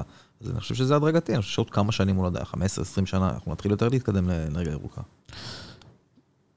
אתה יודע שזה אפילו לא מכסה טיפה מהמפעלים בעולם שמייצרים, שמזהמים בעצם. כל הדברים האלה. זה נשמע כאילו, מה שהם אומרים בעצם, מה שהם טוענים שם, שאם החייזרים יביאו לנו את הטכנולוגיה המדהימה שלהם, הרבה מאוד אנשים יאבדו שליטה, יאבדו כוח, יאבדו כסף. כאוס. כאוס ל- להם. אבל לעולם איך העולם זה- ייראה? חגיגה מטורפת, חגיגה בין פלנטרית. תחשוב על אני זה. חושב שנגלה שכנים חדשים? יהיו הרבה שכנים? כן, גם אם יש, האם אנחנו בנויים בכלל למסע כזה מהיר? כי תחשוב, אם יש להם את הטכנולוגיה אני חושב לנוע לא כזה שבקליטה מהיר, שלנו אנחנו מדברים על עשרות שנים, לא מדברים על מחר. אז אבל הם נעים בצורה אחרת. אנחנו, הם נעים בצורה, לפי מה שהם אה, טוענים שם, אתה יודע, עם העיקום של החלל, הם יכולים לנוע בלה בלה בלה ממש מהר, נכון? אבל- אבל אנחנו בנויים לזה כ- כ- כבני אדם, פיזיולוג. פיזיולוגית? כן. כנראה שלא, אבל אם אתה תהיה במעטפת שמגנה עליך, אז כנראה שאתה תהיה בסדר. אני מדמיין את הטיסה הראשונה, לקחו כזה איזה מנהיג גדול בשיתוף פעולה, לוקחים אותו לסיבוב, ואז חוזרים ואומרים, סליחה, הוא התפורר לנו בחללית. או שנפל לו העכוז או משהו כזה. הוא חזר עם יד בראש. מה, דברים מוזרים יכולים לקרות. הרבה דברים יכולים לקרות שאתה לא יודע. מה אתה כן יודע? מה אתה יודע בוודאות? שום דבר. מה אם כל פעם שאתה מתעורר, בעצם זה היום הראשון שלך פה, בסימולציה הזאת? פשוט כל ההיסטוריה שלך במוח הושתלה כהיסטוריה במוח. אתה מרגיש כאילו חיית אותה. אתה בטוח שחיית אותה. אבל במוח. כל בוקר זה בעצם יום, ח- יום ראשון שלך במשחק. זה ממש מתסבך לחשוב על זה. זה ממש מתסבך לחשוב על זה. כי אתה יכול להגיד, אני רגע, אני זוכר את האתמול, אבל כן, שתדעו לך את זה, ברור שאתה תזכור את זה. כן, זאת אומרת שכל יום אני מתעורר מחדש? כן. לא. יש סרט כזה. לא, לא, אתה לא מתעורר מחדש. אתה, אתה מתחיל יום חדש ב, במשחק, בסיטואציה, בסימולציה. אוקיי, כאילו, הבנתי מה אתה אומר. כן. כל יום להתחיל מחדש פשוט. מסיים לשחק, הולך לישון, קם בבוקר, מדליק אותי, התעוררתי ומתחילה. בוא נניח שזאת סימולציה. למה שזאת תהיה סימולציה? אתה יודע, ראיתי משהו מאוד מעניין אני אגיד לאחרונה. לך שזו סימולציה מה זה גרועה, אבל... כן? כן. מה היית עושה אחרת? הכל, אחי. הכל הייתי עושה אחרת. תן לי משהו אחד גדול. הייתי נכנס לנדלן הרבה יותר מוקדם. אה, אתה מדבר על עצמך בסימולציה. אני מדבר על הרבה דברים, על אה, מה רצית חשבתי- לשמוע? חשבתי שהסימולציה עצמה היא לא משהו. עצמה? שמע, חיים, וזה סתם. אבל לא יודע, הסימולציה די, די, די... יש לה הרבה אלמנטים, יש לה הרבה יכולות, אבל... למה שמישהו ייצור סימולציה כזאת? אז מה שראיתי מעניין לאחרונה, שיש, עשו איזושהי סימולציה, עם איזה שני, זה מתחיל עם שני גורמים כלשהם, ויש להם את היכולת to evolve או למות, משהו כזה. אני חושב שאני מסביר את זה גרוע. אבל אתה רואה איך לאט לאט זה מתפתח, הדבר הזה. אוקיי. סימולציה. זה שני, תחשוב על שתי מצב- משבצות בלוח אה, ריבועי כזה. אוקיי, ככה אני זוכר את זה בראש, אני לא יודע אם זה נכון. אוקיי. והם מתרבים, וזה, קודם כל, ההתרבות שלהם יוצרת כל מיני צורות גיאומטריות נפלאות, אבל הם מתרבים, הם גדלים. עכשיו, זו סימולציה שהיא תמשיך ל- לגדול והיא לא תעשה כלום, כן? זה לא יצמח לבני אדם, מהמם. פשוט משבצות כאלה. אבל אה, תחשוב שזה לא בהכרח חייב להיות מישהו שיצר את הסימולציה הזאת, ואז הוא גם, הוא בא ו- והוא יצר בני אדם, והוא יצר אה, ש- עצים ו- ואת השמש, וואטאבר. יכול להיות שהיו לו כמה אה, כלי- כללי בס- בסיס של הסימולציה, ומפה, בום, תתרחבי.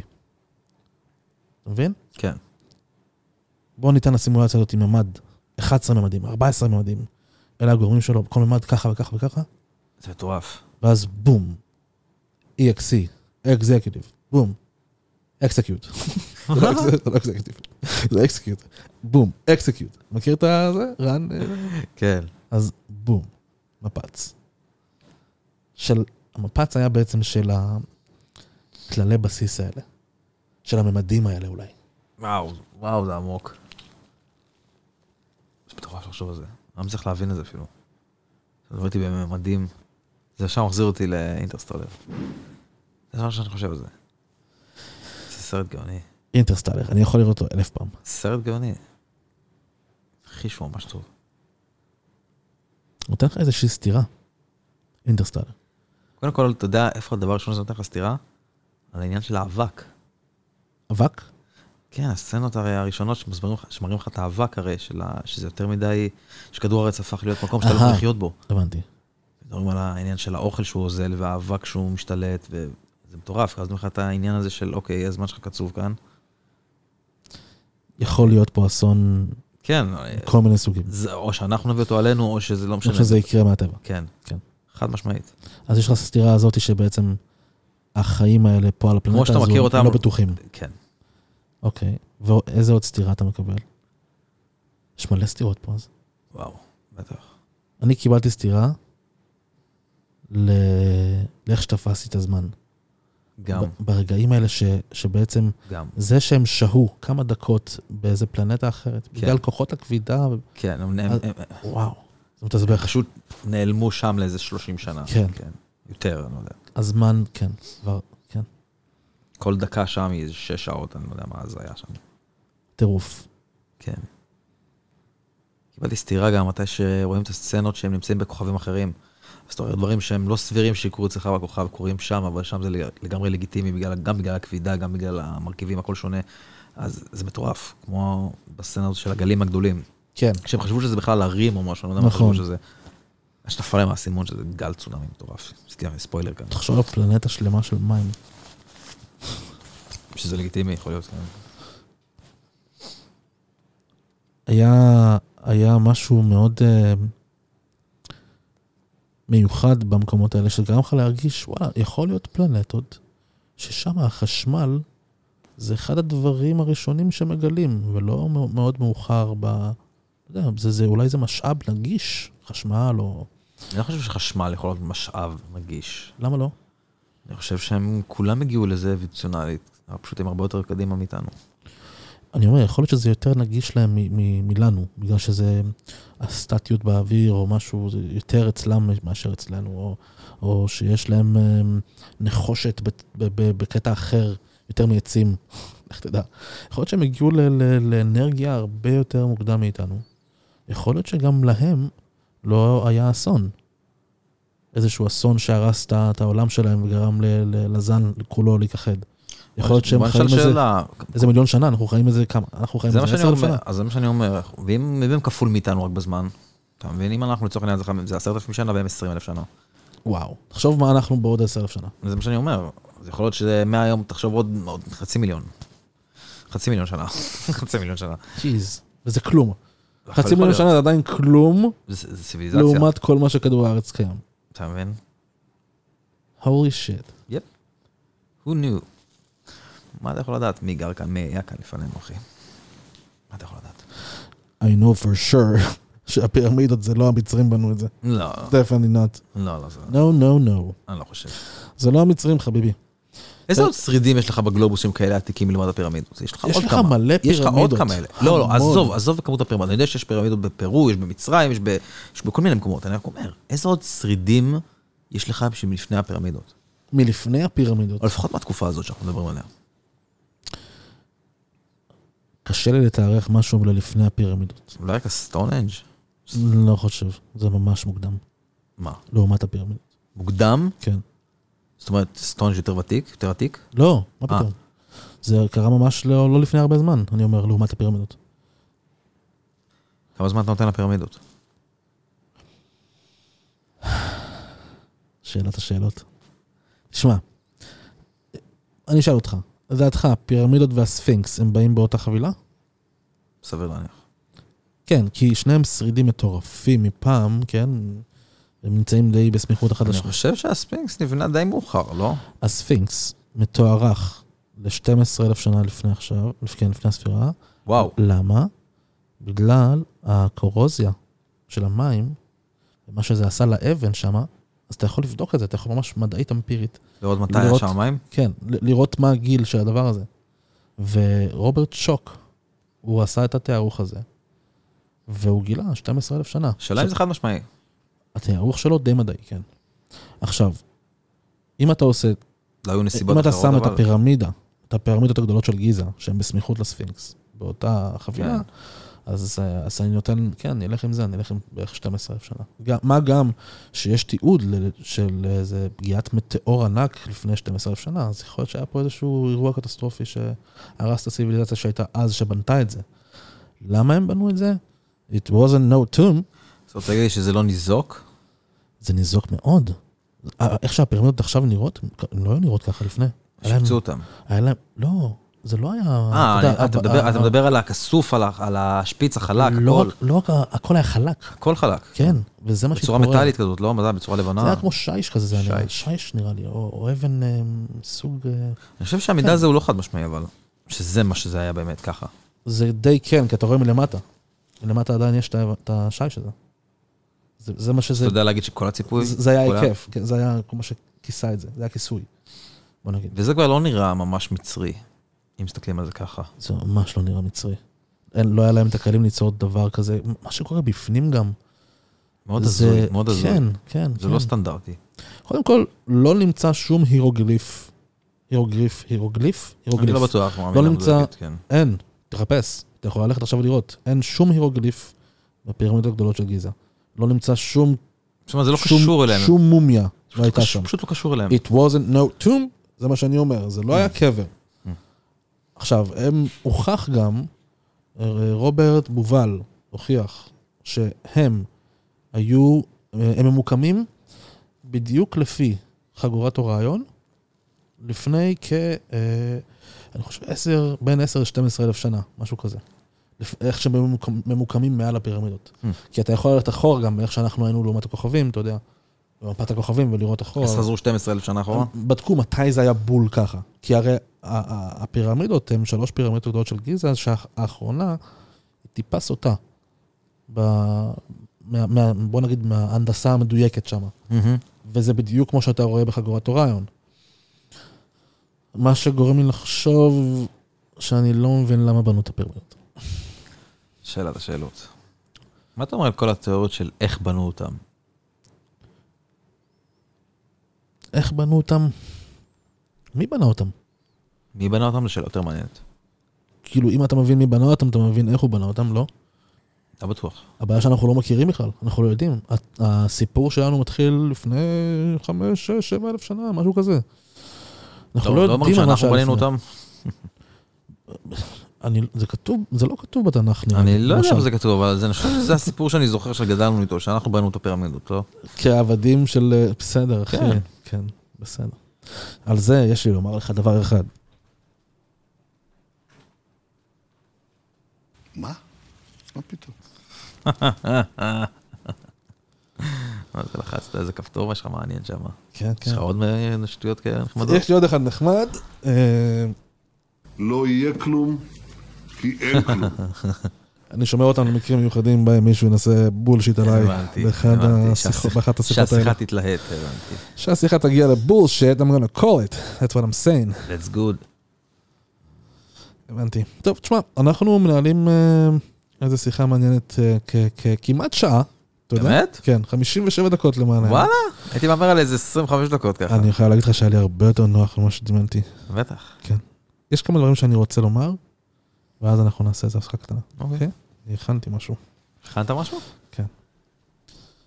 אני לא יודע אם אני אקריא מילה במילה. אני לא חושב שאני אקריא גם.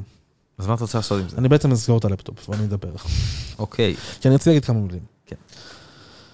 רוצה להגיד שיש סיבה שהתחלתי את הפודקאסט הזה, זה הפעם הראשונה שאני עושה דבר כזה. בעצם שתקתי די הרבה זמן בציבור, בוא נגיד, בנוגע לדעות האמיתיות שלי, בכל מיני נושאים. היה לי איזה מקרה בתקופת הלימודים שלי בספיר, שדבר שאמרתי פורש לא נכון, והוכרזתי כל מיני כינויים שאני לא, אני לא חושב שאני אחזור עליהם. זוכר, אני זוכר שסיפרת לי, כן. והחלטתי שפשוט זה לא משנה מה אני אגיד, תמיד אפשר לפרש אותי, ואם יש מספיק אנשים מהכיוון הנגדי אליי, אז זה לא משנה מה אני אגיד, תמיד אפשר לפרש אותי ככה. אבל, אם יש לי את המקום להסביר מה אני אומר, מאיפה אני מגיע, למה אמרתי, מה כוונת המשורר, אני חושב שאני ארגיש הרבה יותר בנוח להגיד מה אני חושב. אבל, יחד עם זאת, אני רוצה להגיד שאני די מקנא באנשים שכל כך קל להם לקחת החלטה. זה לא כזה פשוט, החיים לא שחור לב- ולבן. יש לך השלכות להרבה דברים. יש המון באמצע, יש המון אפור. המון. איפה האפור הזה היום? אנחנו כולנו מחליטים, לוקחים צעד כל כך מהר, מהמרים על הכל. מחליטים כאילו אנחנו יודעים הכל, אבל מה אנחנו יודעים בעצם? אנחנו יודעים מה שמספרים לנו, מה בדיוק. שמאכילים אותנו. איפה השיפוטיות, איפה הביקורתיות, איפה החשיבה הביקורתית? אני חייב להגיד לך שאני מקנא בהם, אבל אני לא מקנא בהם. כי אני לא מרגיש שאני יכול להגיד, אה, זאת האמת על איזה משהו שנוי במחלוקת שקורה היום. אני חושב שזה הרבה יותר מורכב. ולפעמים כשמשהו מורכב, מה שצריך לעשות זה לקחת את כל הדברים האלה שמדליקים לך את הנורה האד- האדומה, ולמקם אותם על איזה לוח שם גדול, ולמתוח ביניהם את החוטים האדומים, עד שאתה מגיע איכשהו לאמת. לדעתי, זאת סיבה מספיק טובה. שמע, אני יודע שאני לדבר והרבה ש- אנשים אחרים יאזינו לפודקאסט שלך ויחכו לו. אתה שאתה תחבר את הנקודות האלה, התחלנו בה תדבר לא תביא אותך אותם. לשום מקום. מה זה? התחלנו בה לא תביא אותך לשום מקום. מו יא. אנחנו ניקח הפסקה קטנה, חיובי. ונחזור תוך שנייה.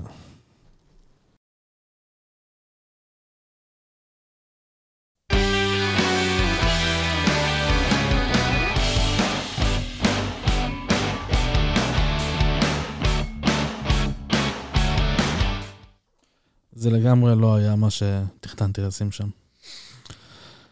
זאת לא המנגינה. לא נורא, אבל חזרנו לפחות, חזרנו מהפסקה קטנה. נו, אנחנו בלייב. עברנו אוכל, בינתיים, אוי, שהיה מאוד טעים. היה מהמם. אתה שמח מהאוכל הזה? אני- אני מוטרף. מה, מה החזקת שם? רצית להראות לי משהו? תמונה של ביבי. אוקיי, מה הוא עושה? אה, זה רחוק, תראה לי, תגיד לי. אתה לא רואה? אה, מחזיק, ספר? שם הרשום, אתה לא רואה כלום? אני לא מבין. תקריא לי. הסדנה לה- להנדסת תודעה. Hmm, נראה מעניין סך הכל. תראה, ביבי זה... זה אניגמה. ביבי זה גאון. גאון. הרי ברור שלגמרי יכול להיות שכל הדברים שאומרים שהוא עשה, הוא עשה. ברור שיכול להיות. אני חושב שאולי חלק מאוד מאוד קטן מהדברים הם פשוט מנפחים את השאר, אם כבר הוא עשה משהו. אני אגב לא יודע איפה זה ייפול, אני לא יודע באיזה פרשייה זה ייפול, אבל אם הוא אשם, הוא אשם כנראה במשהו קטן ומנפחים את השאר. אבל אני לא חושב שלמרות שנגיד אשם בכל מיני דברים, אני לא חושב שההחלטות שהוא עשה, הן היו החלטות שבאו לרעת ישראל. אני חושב חד שהוא... משמעית. אני חושב שגם אם מה שהוא עשה עם הצוללות, היה, היה שם איזושהי... תקשיב, אני לא, אני אסטרטגיה. לא חושב שזה בצע כסף, כי קודם כל לא חסר לו כסף, ודבר שני, זה לא ממש מתגמל להיות ראש ממשלה. אז ככה שאני בטוח שזה לא רק בעניין של כסף. הוא יכל- הוא יכול להרוויח כסף בחוץ. אני חושב שאם כבר משהו, זה- אז כוח. הוא צמא לכוח. אולי. אם כבר, אם כבר הקייס שלו לשלטון, זה, זה, זאת אומרת, זה אבל, כוח, לא אבל קייס. איזה כוח הוא רוצה עוד ממה שיש לו עכשיו? הישג, מה, מה, הוא- הישגים. הוא זה- רוצה נקודות, הוא רוצה נקודות ניצחון. אתה חושב שיש משהו ב... שהרבה אנשים, המתנגדים שלו, משווים אותו לכאילו מלך סוג של? כאילו הם טוענים שזה מה שהוא רוצה להיות פה, מלך בישראל? ממש מלך, אבל כאילו, בייבל שיט מלך. אני לא חושב שהוא רוצה להיות מלך, אני חושב שזה מטורף. כן?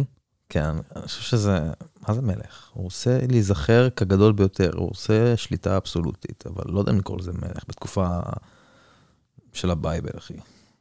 תראה, אם הניסיונות שלו, כמו שהם אומרים, למוטט את הדמוקרטיה, אז הוא יצטרך מערכת שונה, אחרת. הוא צריך להציג אלטרנטיבה. ויכול להיות שהאלטרנטיבה שלו היא מלוכה, ומי יותר מתאים מלמלוך אחרי האנד גיים? חייב להיות איזשהו אנד גיים של התוכנית. הוא מדבר על, על מה שהוא עושה עכשיו, הוא מדבר, כאילו, מה שהוא עשה עם טראמפ לפחות. הוא מדבר על זה מ-1995 לפחות, מה שאני יודע. אותם דברים. קודם כל לעשות שלום, נורמליזציה עם מדינות ערב אחרות, כן, הוא אומר את זה עוד הרבה זמן. זה הרבה זמן. הוא עושה את זה עכשיו, אבל מה המטרה בסוף? מה האנד גיים?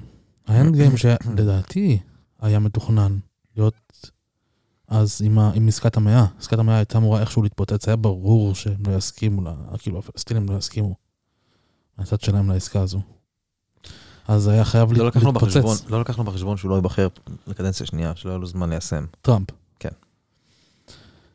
זה לא נראה שאנחנו נקבל אה, יותר מדי שיתוף פעולה מביידן. מראה שזה התחיל מקולקל קודם כל. התחיל קצת חמוץ ומקולקל. עכשיו יש ד- דיבורים על זה שהם אה, חוזרים כבר לשיחה עם, עם אה, איראן. בן, הגרעין. בן שפירו טוען שהוא לא... הוא לא איתנו. ביידן. ב- מאיזה בחינה? נגיד עכשיו הוא לקח איזה ראיון שהוא עשה או נאום שהוא נשא אה, לאחרונה והוא ניתח אותו ברמה שהוא מראה לך שהבן אדם לא, הוא לא איתנו, הוא לא מצליח ל- לחבר משפטים קוהרנטית, הוא לא מצליח, לא מצליח אה, הוא לא מצליח, אתה מבין? הוא זקן פשוט, זה מה שאתה אומר? משהו לא תקין יותר, נראה ככה. אני בטוח שהוא לא 100%. הוא בן אדם מבוגר, אחי, הוא בן 78. בן 78. בסדר, יש אנשים בני 78 יותר צלולים ממנו. ברור. אני רק אומר, טראמפ עוד ארבע שנים לא יהיה בן 78 אפילו. הוא יהיה בן, בדיוק בן 78 נראה לי. אני חושב שלא. נראה לי שהוא בן 74 עכשיו, לא? אני חושב שהוא פחות מ-74. זה לא מוזר שבן אדם בגיל 74 או 73, הוא ווטאבר, בוחר לקחת את הג'וב הזה על עצמו בגיל כזה. עזוב בוחר. איך הוא קם כל כך מהר מלהיות חולה בקורונה? הוא לא חלה בקורונה? אני טועה? ואחרי שלושה ימים הוא כבר היה על הרגליים? זה לא אוכלוסיית הסיכון? תשמע, הוא לא גם באמת הטיפוס השומר על המשקל וכושר גופני, או... לא, הוא לא אחד הנשיאים ה- ששומרים על עצמם. זה נראה לי טיפוס של פאסט פוד ו... לא. ובכללי, כן, אורח חיים כזה או אחר. כן. אגב, הוא בן 74 היום. אוקיי. היום? אר- לא היום, זאת אה. אומרת, 14 ביוני. לא יודע למה אמרתי היום. אוקיי, אז הוא כבר בן 74, אז ארבע שנים הוא יהיה בן 78, אבל עדיין, איך בן אדם בגיל 74 קם כל כך מהר מהקורונה, אחרי שלושה ימים, אני לא יודע מתי הוא שכב, לא בטוח שהוא שכב. לקח שלושה ימים, מרגע שהודיעו שהוא חולה בקורונה. מה, מה אני מפספס? שמע, זה מה שאני יודע.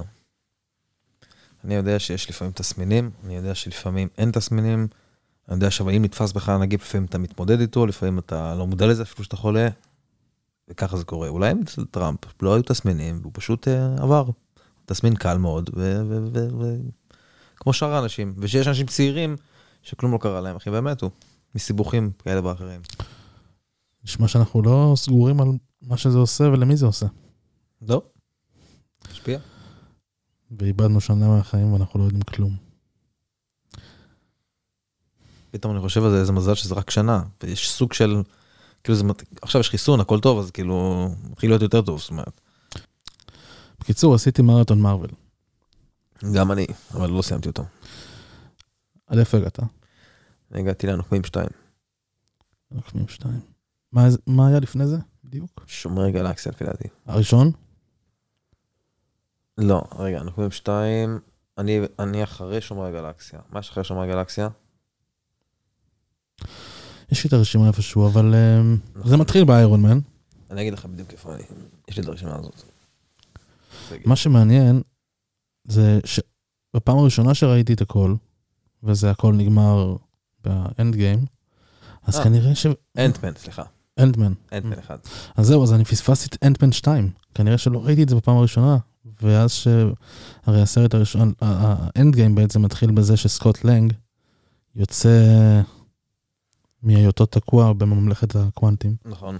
ולא היה לי, לא, לא הבנתי מה הוא תקוע שם, למה הוא היה שם תקוע. לא ראיתי את הסרט, ה, ה, מה שקדם לזה כנראה. אני, אני לא זוכר, פספסתי. אני לא זוכר, אבל זה לפניי עוד. אני עוד לא, עוד לא הגעתי לשם. בכל אופן, תשמע, אני חייב להגיד, אינפיניטי וור היה יצירת מופת בעיניי. אני יכול לראות אותו אלף פעם, ואני אחשוב אותו דבר. זה פשוט אה, היה מדויק להכניס את הרגעים הדרמטיים שהגיבורים עברו, וכל כך הרבה גיבורים באותו סרט. כן. כן. הבאת מקום לכולם, ווואו. אני ממש מתרגש לראות את זה. זה ממש טוב. והדרמטיות של איך שזה נגמר, זה היה... Hmm. אתה לא יכול לא לחכות להמשך. אתה לא יכול לא ל- לרצות לדעת מה קרה בסוף, כי ברור לך שהאנשים האלה לא יוותרו. זה מרגיש שכל הגיבורים האלה שקיבלו סרט בנפרד, שזה איירון מן וזה קפטן אמריקה וכולם, זה כאילו זה הכל בסופו של דבר מתנקז לנוקמים, וכאילו זה סוג של, איך נגיד את זה? משחק סוג חבילה. של טיזר, כאילו סוג של טיזר לקראת Mm. הנוקמים, אתה מבין מה אני מתכוון? כל סרט בפני בפני עצמו. עצמו, כן. כן. זה חתיכה, חתיכה יפה. זה רקע אבל לא מס- לחלומות. כן, זהו, בדיוק, ואז הכל משתלב וזה מדהים, כי יש- אתה מכיר כבר את העבר של כולם, ואז אתה מכיר, כאילו זה מטורף. זה לך אנרגיה מסוימת. זה הכל מתכנס. כמו הסצנה הזאת הראשונה, בנוקמים הראשונה, שהם אה, בניו יורק והם כולם כאילו בפעם הראשונה עומדים ביחד כזה לקראת אה, כן, כן. האזרים, זה סצנה שכולם מחאו כפיים, אתה זוכר? אני חייב להגיד מטורף. לך שכשראיתי, אתה זוכר את הקטע הזה לפני Mm-hmm. אנד גיים, רגע לפני שכולם מתחילים לחזור, שרגע לפני שהוא שומע באוזנייה את סם, אומר לו, on כן. your, on your left. כן. אז רגע לפני זה, הוא עומד שם, וכל הצבא של טאנוס מגיע. כן. והוא עומד שם לבד, כולו כן. חבוט, שבור, כן. המגן שלו שבור. כן. ואתה רואה אותו, ואתה לא יכול, אם עשית את המרתון בדיוק עכשיו, ואתה עדיין בתוך זה, אתה לא יכול לא לראות את הילד הרזה והצנום שהוא נכון. היה לפני כמה סרטים, רק לפני כמה סרטים. נכון. ומה הוא עשה כדי להגיע לרגע הזה, לעמוד ככה, ואתה יודע מה? כמו שהוא תמיד אומר, הוא יכול לעשות את זה כל היום. לגמרי, הוא לא נגמר. לגמרי. זה פשוט מדהים. זה דמות מדהימה, קפטן אמריקה. כל אחת מהדמויות, היה לה סיפור. איזה סרט הכי טוב מבין איירון מן? מה הכי אהבת? אהבתי את הסרט עם אה, מיקי רוק. אהבתי פשוט הראשון. הראשון היה טוב, נכון. אבל מה שהיה מיקי רוק, הוא נכנס יותר לפילוסופיה כזו, יותר לתורת משחקים, יותר ל... זה השני. הוא שיחק לו בראש. והוא דיבר הרבה על דעת קהל, כאילו איפשהו שם בנסתר. נכון. היה את הרגע שהוא אמר, כאילו ברגע זה לא- שעשיתי לך נזק, כן, זה לא ממש ברור כל הסיפור איתו. עם מיקי רוק, כל כל הדמות הזאת, כן, שהוא... היא הייתה מלאה בפוליטיקה, בגלל זה. זה היה מסרים נסתרים כאלה. כן, לדעתי הייתי שם את הסרט הזה כהכי פחות טוב מבין השלושה. אבל מן הסתם הוא לא יהיה הודי, נכון? הוא חייב להיות רוסי, חייב להיות. הודי. אתה מבין? זה מלא בפוליטיקה. בדוק. תשמע, זה שנים ככה. מה עם שומרי גלקסיה? קוויל, אני אגיד לך את האמת, רק בגלל, רק בגלל הנוקמים, התחלתי ממש לאהוב את אה, שומרי גלקסיה. לא ראיתי, בפעם הראשונה שהם יצאו לא ראיתי את הסרט שלהם. אני גם ככה. דילגתי חושב. עליהם, כזה דילגתי כן. עליהם, זה לא היה הדמויות המוכרות לי, זה היה כזה פרצופים לא מוכרים, אמרתי יאללה נו, כאילו זה לא נראה מושך. זה היה סרטי צד כאלה, נכון? משהו זה- כזה מהצד. ככה הרגשתי לפחות. כן. כן. היום אני חושב שזה סרט מדהים. הראשון ממש טוב. כן, כן, הם טובים. אגב, משהו... עכשיו משהו... אתה רואה את טאנוס בפעם הראשונה. אני יכול לדבר איתך על אנד גיים או שאתה כאילו רוצה... שמע, אני ראיתי את זה כבר כמה פעמים. אני פשוט, משהו עכשיו התברר לי שלא היה לי ברור פעם שעברה. דבר. פעם שעברה שראיתי את זה, אז מה שאני הבנתי בסוף זה שכשהם יוצ... כשהם יוצ... הולכים ל... עושים פרצה בציר זמן, נכון? אז למה זה בסדר? רק אם הם חוזרים לזמן שלהם בסוף. נכון. שהם, שהם לא... שהם מתקנים את זה בסוף שם. אבל אני לא... שנייה, אני אסביר מה התכוונתי. מה שלא היה לי ברור זה למה בסוף קפטן אה, אמריקה נשאר שם בעבר וזה היה בסדר, כאילו. בסדר, מה הבחינה? מה- מה- מבחינת הציר זמן שהוא, לא, שהוא כן נשבר בסוף. כי הוא כן נשאר שם, הוא נשאר לחוות את זה שם, כן. אז הוא נשאר שם בעבר. אוקיי. אז, אז לא הבנתי למה זה היה בסדר, כי היה בעיה עם זאת שמחזיקה את אבן הזמן. ה- שמה? מה- איזה בעיה הייתה לה? זאת ששומעת, אתה יודע, לפני דוקטור סטרנג', אז הגור שלו, כן. אז היא, אוקיי. אז היא עשתה שם, אה, היא לא נתנה להם את אבן הזמן, היא לא נתנה להם מה? את אבן הזמן, אוקיי. הם היו צריכים אותה, נכון. רק עד שהבטיחו שהם יחזרו, הם, יחז... הם לא יפצלו את ציר הזה. בקיצור, אני לא הבנתי את זה כמו שצריך, אז הפעם השנייה אני כן הבנתי את זה כמו שצריך. אז מה הבנת? הבנתי שהפיצול של ציר הזמן זה אם אתה מוציא אבן, אבן אינסוף מציר הזמן. אוקיי. זאת אומרת, מה שהם עושים, הם לוקחים, הם חוזרים בזמן אחורה, מהמם. להוציא אבן אינסוף, לקח אותה אליהם להווה. מהמם. אז הם מוציאים אותה מציר הזמן שלהם. אוקיי. אז זה לא טוב, זה יכול לגרום לכאוס, בלה בלה בלה. אז אה, מה שהם סיכמו, שהם חייב, הם יחזירו את אבן האינסוף בסוף, לאותו מקום. כן. ככה ציר הזמן לא יהיה, לא יתפצל כן. בעצם. והוא בעצם יישאר שם. כן. רק שאני אני, אני אחדד, אני לא מתכוון שזה מה שגרם לה להשתכנע, מה שגרם לה להשתכנע בסוף זה ש... אה, בנר, ברוס בנר אמר לה ש... למי? להיא שמחזיקה את אבן הזמן. כן. כן. הוא אמר לה שדוקטור סטרנג' בעצם נתן את אבן הזמן. ברצונו. ואז היא הבינה שכנראה הוא חישב את זה. וזו הדרך היחידה. Hmm, הבנתי מה אתה אומר. כן. היא עשה את זה באותו רגע, כאילו. הוא הבין שזה ה... הרי הוא חישב 14 מיליון 65, משהו כזה. נכון? אתה זוכר נכון. שהוא חישב? כן, כן, כן, אז כן. הוא אמר שיש אופציה אחת. כן. ואז הוא נתן לה את האבן. סצנריו אחד בעצם, לא אופציה. סצנריו אחד שבו הם מנצחים. אז היא הבינה שכנראה הוא הגיע למסקנה הזו. ולכן היא שחררה את האבן.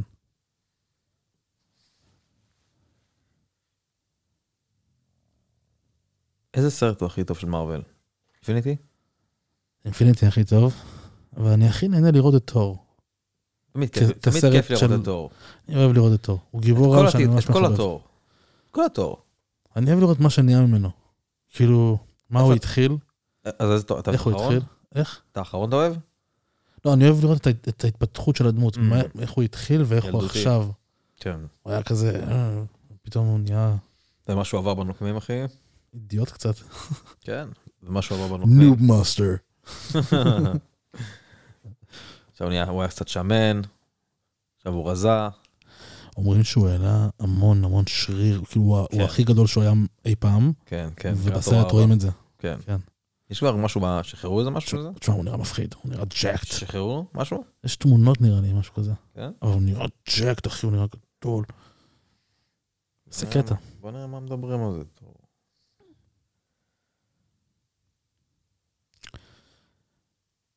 Love and Thunder.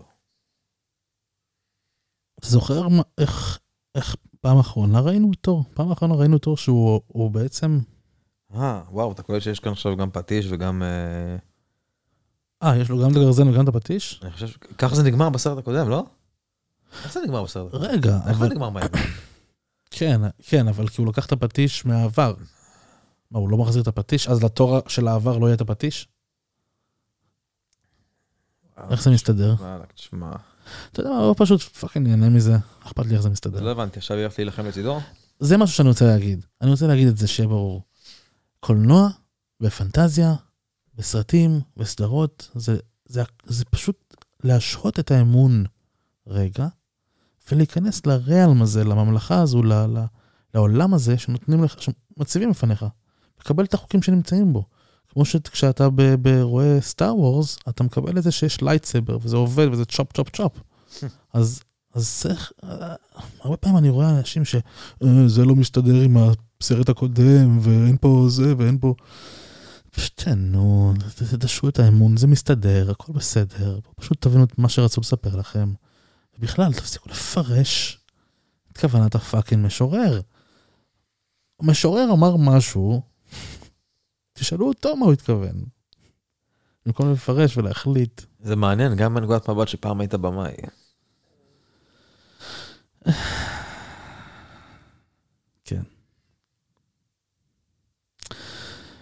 And it's gone. בכללי, אני חושב שקפטן אמריקה 2, זה הסרט שאני זה הכי החביב אוהב עליך. לראות. אני אוהב לראות אותו. כן, אני כן. לא יודע, משהו בסרט הזה תפס אותי. כי זה בעצם סיפור על חברות, קפטן אמריקה 2, נכון? כן. חייל החורף. כן, כן. איפה זה הקטע, תזכיר לי, איפה זה הקטע עם, באיזה סרט בעצם טוני סטארק מגלה שחייל החורף הרג את ההורים שלו? הוא... אה, קפטן אמריקה 3, מלחמת האזרחים. כן, נכון. כן, לגמרי. זה, זה ממש מעניין. כי זה רגע ש, שקפטן אמריקה, שכל הזמן היה עם החוק, מאז הוא רוצה להיות בצבא, הוא רוצה להיות... פתאום הוא לקח את החוק לידיים שלו, פתאום הוא אמר, לא. זה מעניין. רגע מעניין ב, ב, בדמות, בהתפתחות שלה. אותי יותר מעניין לדעת איזה סט של גיבורים מרוויל יחשפו לנו. זה מה שצריך להיות לפי דעתי. נגמר הנוק- הנוקמים שלנו, לא יהיה עוד נוקמים אחרי זה. אני לא חושב. זה יהיה משהו אחר. יהיה זאת משהו אומרת, אה, יהיה אחר. יהיה נוקמים, אבל יהיו דמויות אחרות שייצגו את הנוקמים. זה, זה יכול להתעלות, אתה חושב? זה יכול להתעלות על, על מה שראינו עכשיו, ה-22 סרט. יש אני- אני יותר... אגיד לך את האמת, אני לא מכיר עוד כל כך הרבה דמויות שהם אה, היו בנוקמים, אז אני לא... אבל זה לא כאילו הכרת את טאנוס לפני כן. אתה יודע. טאנוס כן, אבל כמה הכרת את קפטן אמריקה גם לפני כן? כמה הכרת קצת. את תור לפני כן? כמעט ולא. כמעט ולא. אף אחד מהם. טוב, כמעט ולא. אנחנו לא נחשפנו לזה. נחשפנו לספיידרמן, כן. נכון? נחשפנו ל... מי עוד? מהם, נגיד. מי? מהם, מה- מהנוקמים. למי עוד נחשפת כילד? מהם? מהם, כאילו, מהנוקמים. אה, מהם. כן. למי עוד נחשפת כילד? אקסמן. אבל לא טוב, זה- נוקמים, לא כן, אבנג'רס. לא, לא אבנג'רס. אחי, אבנג'רס כמעט ולא נחשפתי, נחשפתי יותר לצד השני. אז אז אתה מבין? אז- אז האם אנחנו נוכל לקבל שוב דמויות חדשות? אני חושב שאנחנו נסתכל על זה בצורה שונה, אני חושב שזה יהיה מגניב אולי. אבל זה לא יהיה חזק ואינטנסיבי כמו שיש לנו ל- לסדרה הזאת. זה גם יהיה בלי סטנלי. מה זה? בלי סטנלי. בלי סטנלי. בהשראתו. דני אבדיה. מה יהיה? אסון, אחי, אסון. מה, מה, זה התחיל לא רע, לא? זה התחיל לא רע, אבל אז הוא התחיל לפספס כלי זריקות, ואז הוא איבד אמון קצת. ו- אה. אז הוא לא משחק טוב? אני חשבתי שפשוט הוא לא מקבל מספיק דקות. גם וגם. שהוא על המגרש, הוא לא מנצל את המומנט. הוא כל המשחקים האחרונים שלו, חמישה ארבעה משחקים האחרונים שלו, שני- שתיים שלושה נקודות כל משחק. הוא לא... משהו לא, משהו לא עובד בהתאקלמות, משהו לא מחובר עם הקבוצה שם. משהו- נראה לי לא מקבלים אותו שם. הבנתי. יש לו הברקות. אתה רואה את הפוטנציאל, אבל משהו לא עובד. מה האופציות שלו בעצם? אין לו אופציות כרגע, הוא... יש קבוצות אחרות שמביעות עניין כלשהו? לא, בשנה הראשונה שלו, שנת רוקי. אין חוזה של טריידים רוקי. בשנת רוקי? לא, זה מובטח.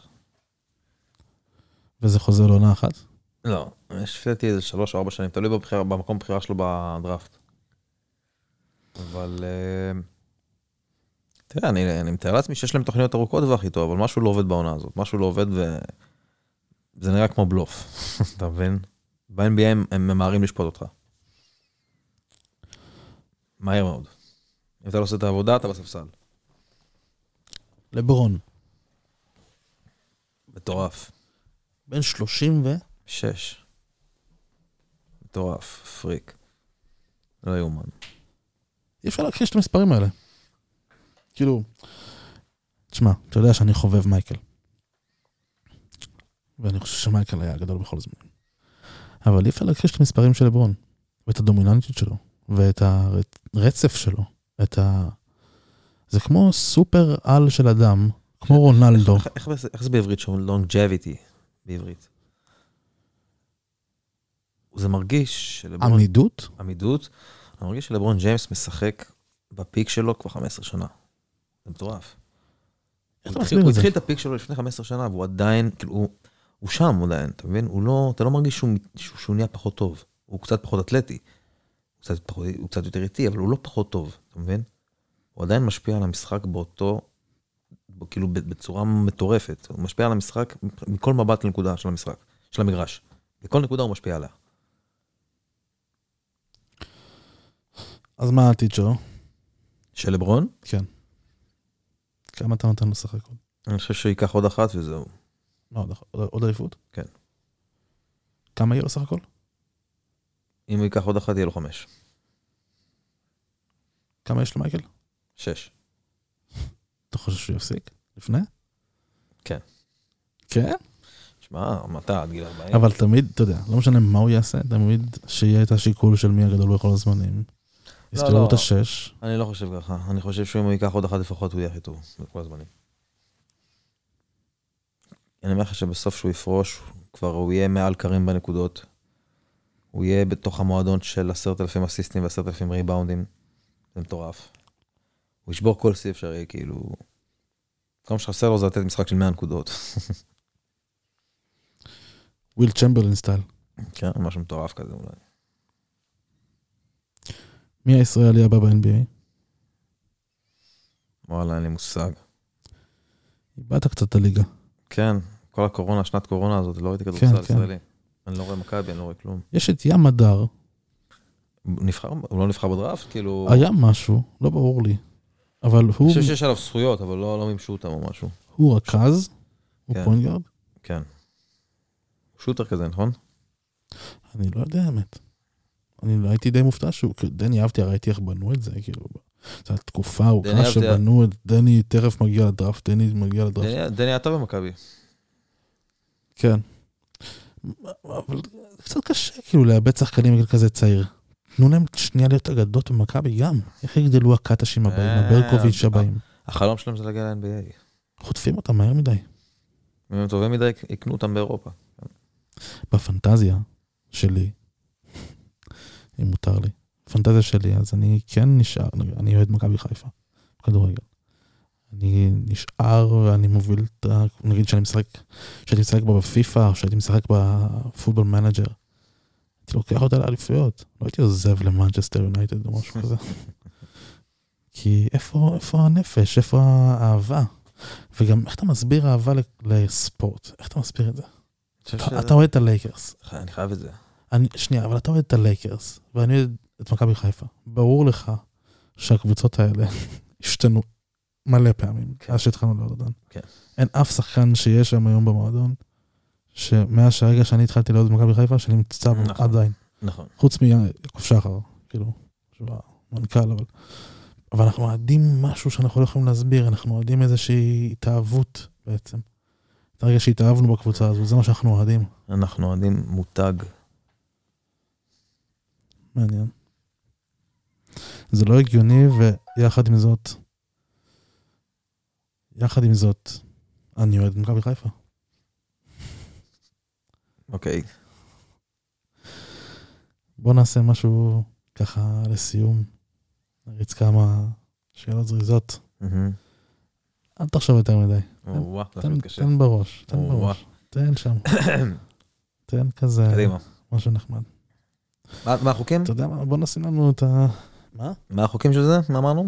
אני פשוט אשאל אותך שאלות, ואתה תענה כזה, אתה יודע. אוקיי.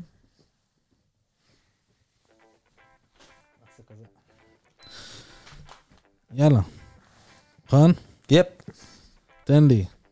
שלוש מחשבות חוזרות שיש לך לפני שינה. אני לא חושב על כלום לפני שאני מתאבד. אני ישן, אני נרקב. כסף, כסף, כסף. עוד עשר שנים, 2031. מה המציאות הטכנולוגית בעולם? מה יהיה טרנדי? ואיפה אתה במציאות הזו? מכוניות מעופפות, איפשהו בתעשייה הזאת. Hmm. מסי או רונלדו? מסי. בסרט של החיים שלך, מה הסצנה הראשונה אחרי המוות שלך?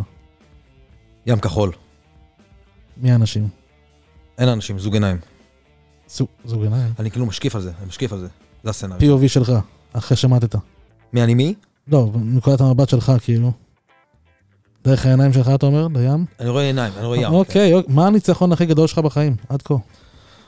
עוד לא ניצחתי. הכי גדול. הכי גדול. שהצלחתי לרדת במשקל, כמה ירדת? 30. ועליתי קצת, כן. ב- בכמה זמן? חמישה חודשים. וואו. יש לך את המפתחות לעולם, כוחות של אל. אני לא יודע אם לגבי מה זה שאתה שטיפת רוצה. מוח. כן. מה שאתה רוצה יקרה בנקישת אצבעות. מה הדבר הראשון שאתה עושה? דואג, לה- פשוט דואג לעצמי לכל דבר שאני צריך מבחינה פיננסית. כל דבר, כל דבר, כל דבר, כל דבר. כל דבר. הסנאפ הראשון שאתה עושה כאל זה לעצמך. אני חייב לדאוג לעצמי כדי לעשות בסיס טוב לה- להמשך. מה?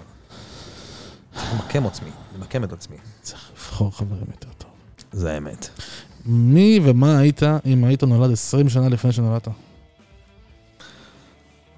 רוב הסיכויים שאיזה חוטב עצים. בהונגריה. היה לי זקן ג'ינג'י. אשרי. אם יכולת לקבל עוד יד במקום כף היד, מה? אם היית יכול לקבל עוד יד, אבל במקום כף היד היית יכול לבחור איזה כלי שתרצה, כלי? מה היית בוחר? וואה. אה, כנראה שזה פלייר או משהו. מה יש להשתמש אם לא פלייר? נפלא, נפלא. אז תשלים את המשפט. זו הפעם האחרונה שאני... בא לכאן.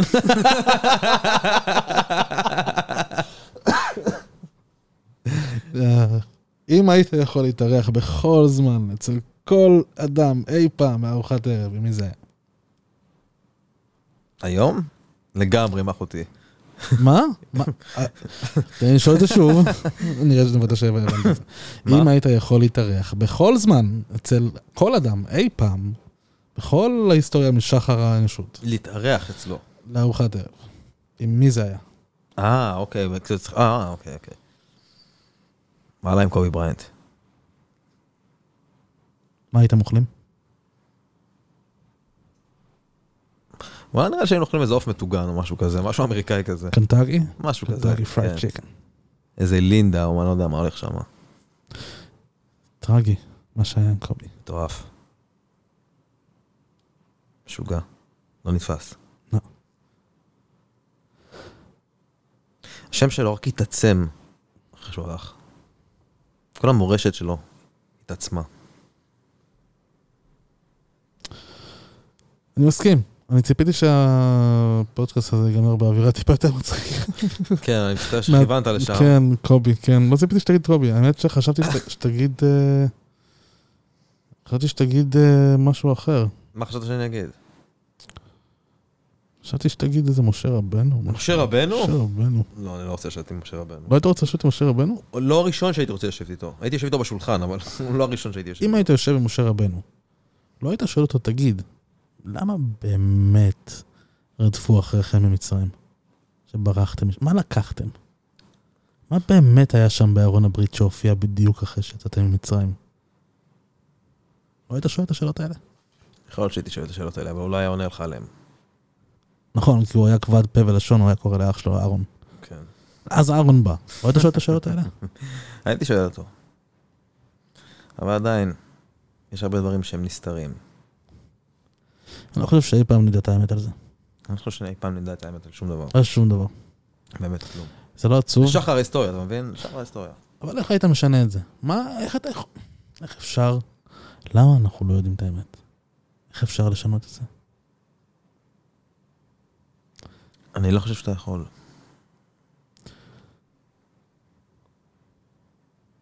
אתה צריך פלטפורמה מסוים שתעבוד שנים לשינוי, שנים אתה תצטרך. אתה תצטרך עשרות שנים לשנות את זה. הבעיה היא שכשיש לך, אתה צריך DNA חדש. יש לך ריבוי של תפוצה, מקומות תפוצה ומקורות מידע שלא, לא, שלא תמיד מהימנים, אז הבעיה היא שהרבה פעמים יש, יש פשוט תפוצה מטורפת לפייק ניוז. ופייק ניוז משנים תודעה שאחר כך קשה לתקן. כי ברגע ש... זה מה שהיה באיירון מן 2. ברגע שהרעיון נתפס, קשה אחר כך להפריך אותו. לא בגלל שהאמת היא לא באמת בה- בהפרחה, אלא בגלל שהנזק כבר נעשה, התפיסה היא כבר שם. כן. אז אנחנו כנראה לעולם לא נדע את האמת על הפירמידות, על... בסדר, אבל תמיד נוכל להישאר כאן ולשער השערות. ולדבר את זה. ולפרק את זה. להסתכל לעתיד. וואלה, כן. מאדים, מאדים? מאדים. מה אתה חושב שיהיה אחרי מאדים? אחרי שיצטרכו להתמקם במאדים. מה, ייתן להם מקפצה לכוכב אחר? האמת שהוא דיבר על זה. כן. מיסטר אילון. אילון אומר ש... התפתח לעוד, ל- to colonize the galaxy. אני חושב שזה אחד השלבים בפילטר הגדול. הפילטר הגדול זה הרי הקטע עם... אה, שבפרדוקס פרמי, של איפה החייזרים, למה אנחנו לא רואים אותם. ובעצם יש את הפילטר הגדול של כל ציוויליזציה, שאולי בגלל זה אנחנו לא רואים אותם, כי הם לא עוברים את הפילטר הזה. ואנחנו לדעתי ב... אולי נגיע בקרוב ל-level ל... ל... ל- level 1, אם זה ה... מתוך כמה? אינקרמנטים? בוא נגיד שתבין את ההבד- את ההפרשים. ב-level 2 אנחנו אמורים להיות colonize the entire galaxy או משהו כזה. אה, שיט. level 1 לדעתי, או ש... לא, סליחה, level 1 זה colonizing the galaxy, ו-level 2 לדעתי זה שאנחנו הקמנו איזה מתקן עצום מסביב לשמש ואנחנו פשוט הרניסטינג את האנרגיה של השמש. זה כל כך לא סביר. אבל, אבל אלה הפילטרים, אלה, ה- אלה הלבלים, סליחה. אז איפה נמצאים חוצנים? אם הם הגיעו עד לפה, אמ. מה? זה, זה, אנחנו לא קרובים לשום מקום שיש בו שכנים בצורה של ציוויליזציה משגשגת, שיש לה טכנולוגיה מתקדמת, בכדי שהם יעשו מסע מהיר ויגיעו אלינו. אלא אם כן, יש להם טכנולוגיה מטורפת, שהם יכולים להגיע לפה ברמה של דקות או שעות. ואם כן, אז, אז שוב, תשמע, הם מתקדמים, מתקדמים בהרבה יותר. יש להם טכנולוגיות שאנחנו לא תופסים. כן, אנחנו לא קיימים, אנחנו לא קיימים הרבה זמן בכלל. זה לא מונחים כאלה. ממש לא. ממש לא הרבה זמן. אנחנו נמלה, אנחנו כלום. כמה זמן אתה יכול לתפוס אחורה? נגיד, אתה בטוח יכול לתפוס אחורה 30 שנה, זה הגיל שלך. כן. אולי אתה יכול לתפוס 100 שנה, כי אתה אומר, נגיד, הגיל שלי כפול 3 וקצת. אולי אתה יכול לתפוס אלף, אלף שנה, כי אתה יודע שנגיד, כמה דורות אחורה זה ההיסטוריה של העם שלך, אלף, אלפיים שנה, שלושת אלפים שנה, זה שם איפה שהסיפור יושב, נגיד. ג'יזוס קרייסט, אלפיים שנה, אתה יודע, אולי אתה יכול לתפוס את זה. אבל איפה המוח שלנו, כמה אנחנו יכולים לתפוס באמת עשרות אלפי, מיליוני שנים, אולי מיליארדי שנים? אנחנו לא יכולים לתפוס. כמה ציוויליזציות יכלו להיות פה בהיסטוריה של כדור הארץ? אנחנו לא יודעים לתפוס את זה, כי אתה לא יודע לחשוב את המספר הזה באמת. אתה לא יודע לכמת את המספר הזה בראש. מעניין מה אתה רואה אם אתה מרים את כל הקרח מאנטארקטיקה. אני חושב שמה שאתה תראה שם זה היסטוריה. מעניין. אתה מודע לזה שהעיר, המדינה הכי גדולה בארצות הברית, 99% מהאמריקאים אומרים שזה טקסס, אבל זה לא באמת טקסס. זה אנטארקטיקה. Hmm. היא המדינה הכי גדולה. אי- אילון מאסק היה עכשיו אצל אה, ג'ו רוגן. אה, זה הפודקאסט השלישי שהוא היה אצלו. זה לא השני? השלישי. ואני חייב לומר שזו הייתה הפעם הראשונה שהתאכזבתי מאילון מאסק. למה? אתה יודע שאני מעריץ גדול. כן. וכל דבר שהוא עושה. כן. אני חושב שזה... אבל ג'ו רוגן שאל אותו על אה, חייזרים. אה, נתן לך תשובה כזאת מעצבנת? תשמע, הוא היה מאוד שלילי לגבי זה. אבל בצורה שגם לא הייתה טיפה פתוחה בראש, כמו שאני מצפה ממנו להיות. שמה? כאילו כמו, כמו בן אדם שחושב על העתיד בצורה כזו ועוד עתיד, אתה יודע, מולטי-פלנטרי. עתיד של מעבר לכדור הארץ. אתה, אתה, אתה, אתה חייב טיפה to dip in. לא אבל אמר כשהוא- על זה. בוא נגיד, אתה לא היית מצפה מאילון מאסק, למשל, אם הוא לוקח החלטה לגבי האם יש חייזרים או לא, לפחות להיות מודע לסרטון הזה עם, ה, עם, עם הנייבי, עם הטייסים של חיל האוויר, של, עם הטיק-טק. מה הייתה התגובה שלו בכלל על חייזרים? לא הבנתי. הוא אמר שאין, הוא אמר, הוא זלזל בזה ככה בנח- בנחרת בוז. הוא אמר שאם אמ, יש חייזרים, הוא, הוא, הוא אמור לדעת מזה, נכון? ו... אני לא יודע לגבי זה. והוא לא... תשמע, היו לו כמה... אתה יודע, הוא אמר את הדברים הרגילים שגם אתה אומר, וזה בסדר, אני מקבל את זה. שאף פעם הצילום לא טוב, וידי פרקינסון מצלמות עם אה, מצלמה של אה, נוקיה צביקה פיק. מקבל את זה. אבל זה כבר מגיע מ- מ- מטייסי חיל האוויר האמריקאי, זה מגיע, אתה רואה שם דברים שלא נתפסים בפיזיקה שלנו. הוא אמר שהוא לא, לא מודע לסרטון הזה. אבל אתה יודע מה, אני בספק, הוא- אני חושב שהוא מקטין ראש אולי. הוא פשוט מקטין ראש. אני חושב שהוא רוצה לשמור על ערך המניות שלו שבחברות. מספיק מילה אחת לפה ולשם, והוא נפגע מזה. מעניין אם יש לו אינטרס לא לתמוך ברעיון כזה, או בדעה כזאת.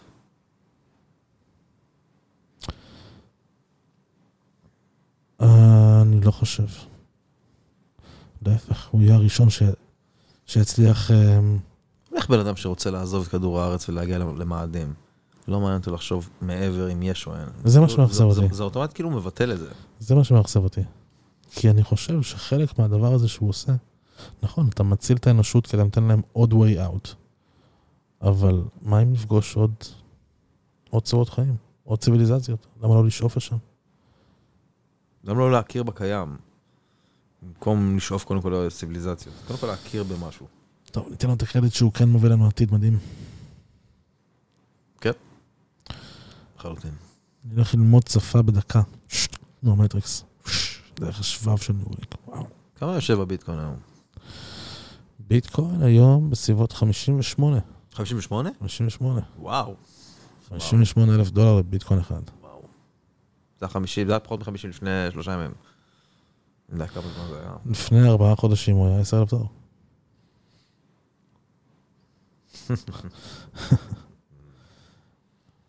כן, וואו. ככה זה, שלאנשים נמאס.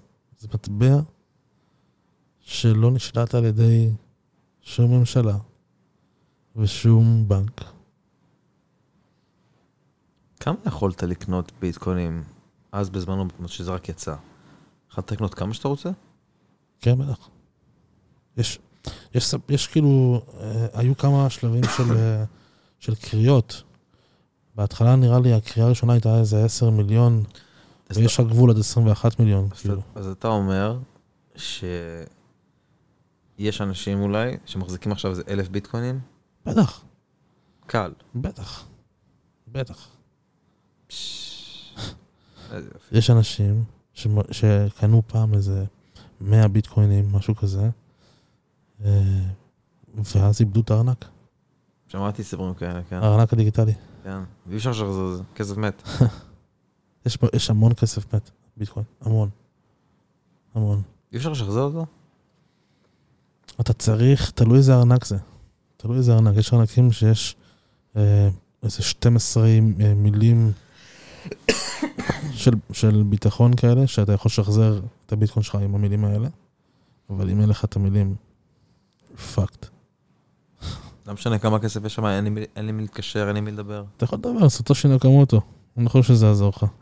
הוא לא נמצא מאיזה 2011, משהו כזה. 2014, לא זוכר. אבל... אה, יש איזה סיפור, נראה לי בפייסבוק שהראו ש... יש איזה ארנק, בן אדם שיש לו מיליונים שם, והוא תקוע, אם הוא נשאר לו עוד פעם אחת לעשות סיסמה שם, או משהו כן, כזה, כן, אחרי שזה ננעל לו, נסגר לו. איזה כואב הלב, נשבע לך. תראה איך הוא- תראה איך הוא עושה את זה, זה יכול לקרות, זה יכול לקרות. לא נפתח לו ארנק יותר, זהו. אין, באמת. קשוח. קשוח. עד, עד מתי היית ממתין עם הרגע, האח- עם הניסיון האחרון? אני אני לא חושב, אה. יודע שאתה בטוח, אתה צריך לעשות היפנוזות, צריך איי. לשבת עם ראש הנחש הראש- על הראש, אתה צריך לעשות משהו, אחי. אתה צריך להתכונן לזה. תשמע, הרי אין לו את הגישה לכסף עכשיו, וגם אם הוא ייכשל בניסיון, לא תהיה לו את הכס- את הגישה לכסף. אז המצב שלו לא ישתנה. לא, הוא יכול רק להשתמש. מה הוא מאבד פה? את התקווה. כן, לגמרי.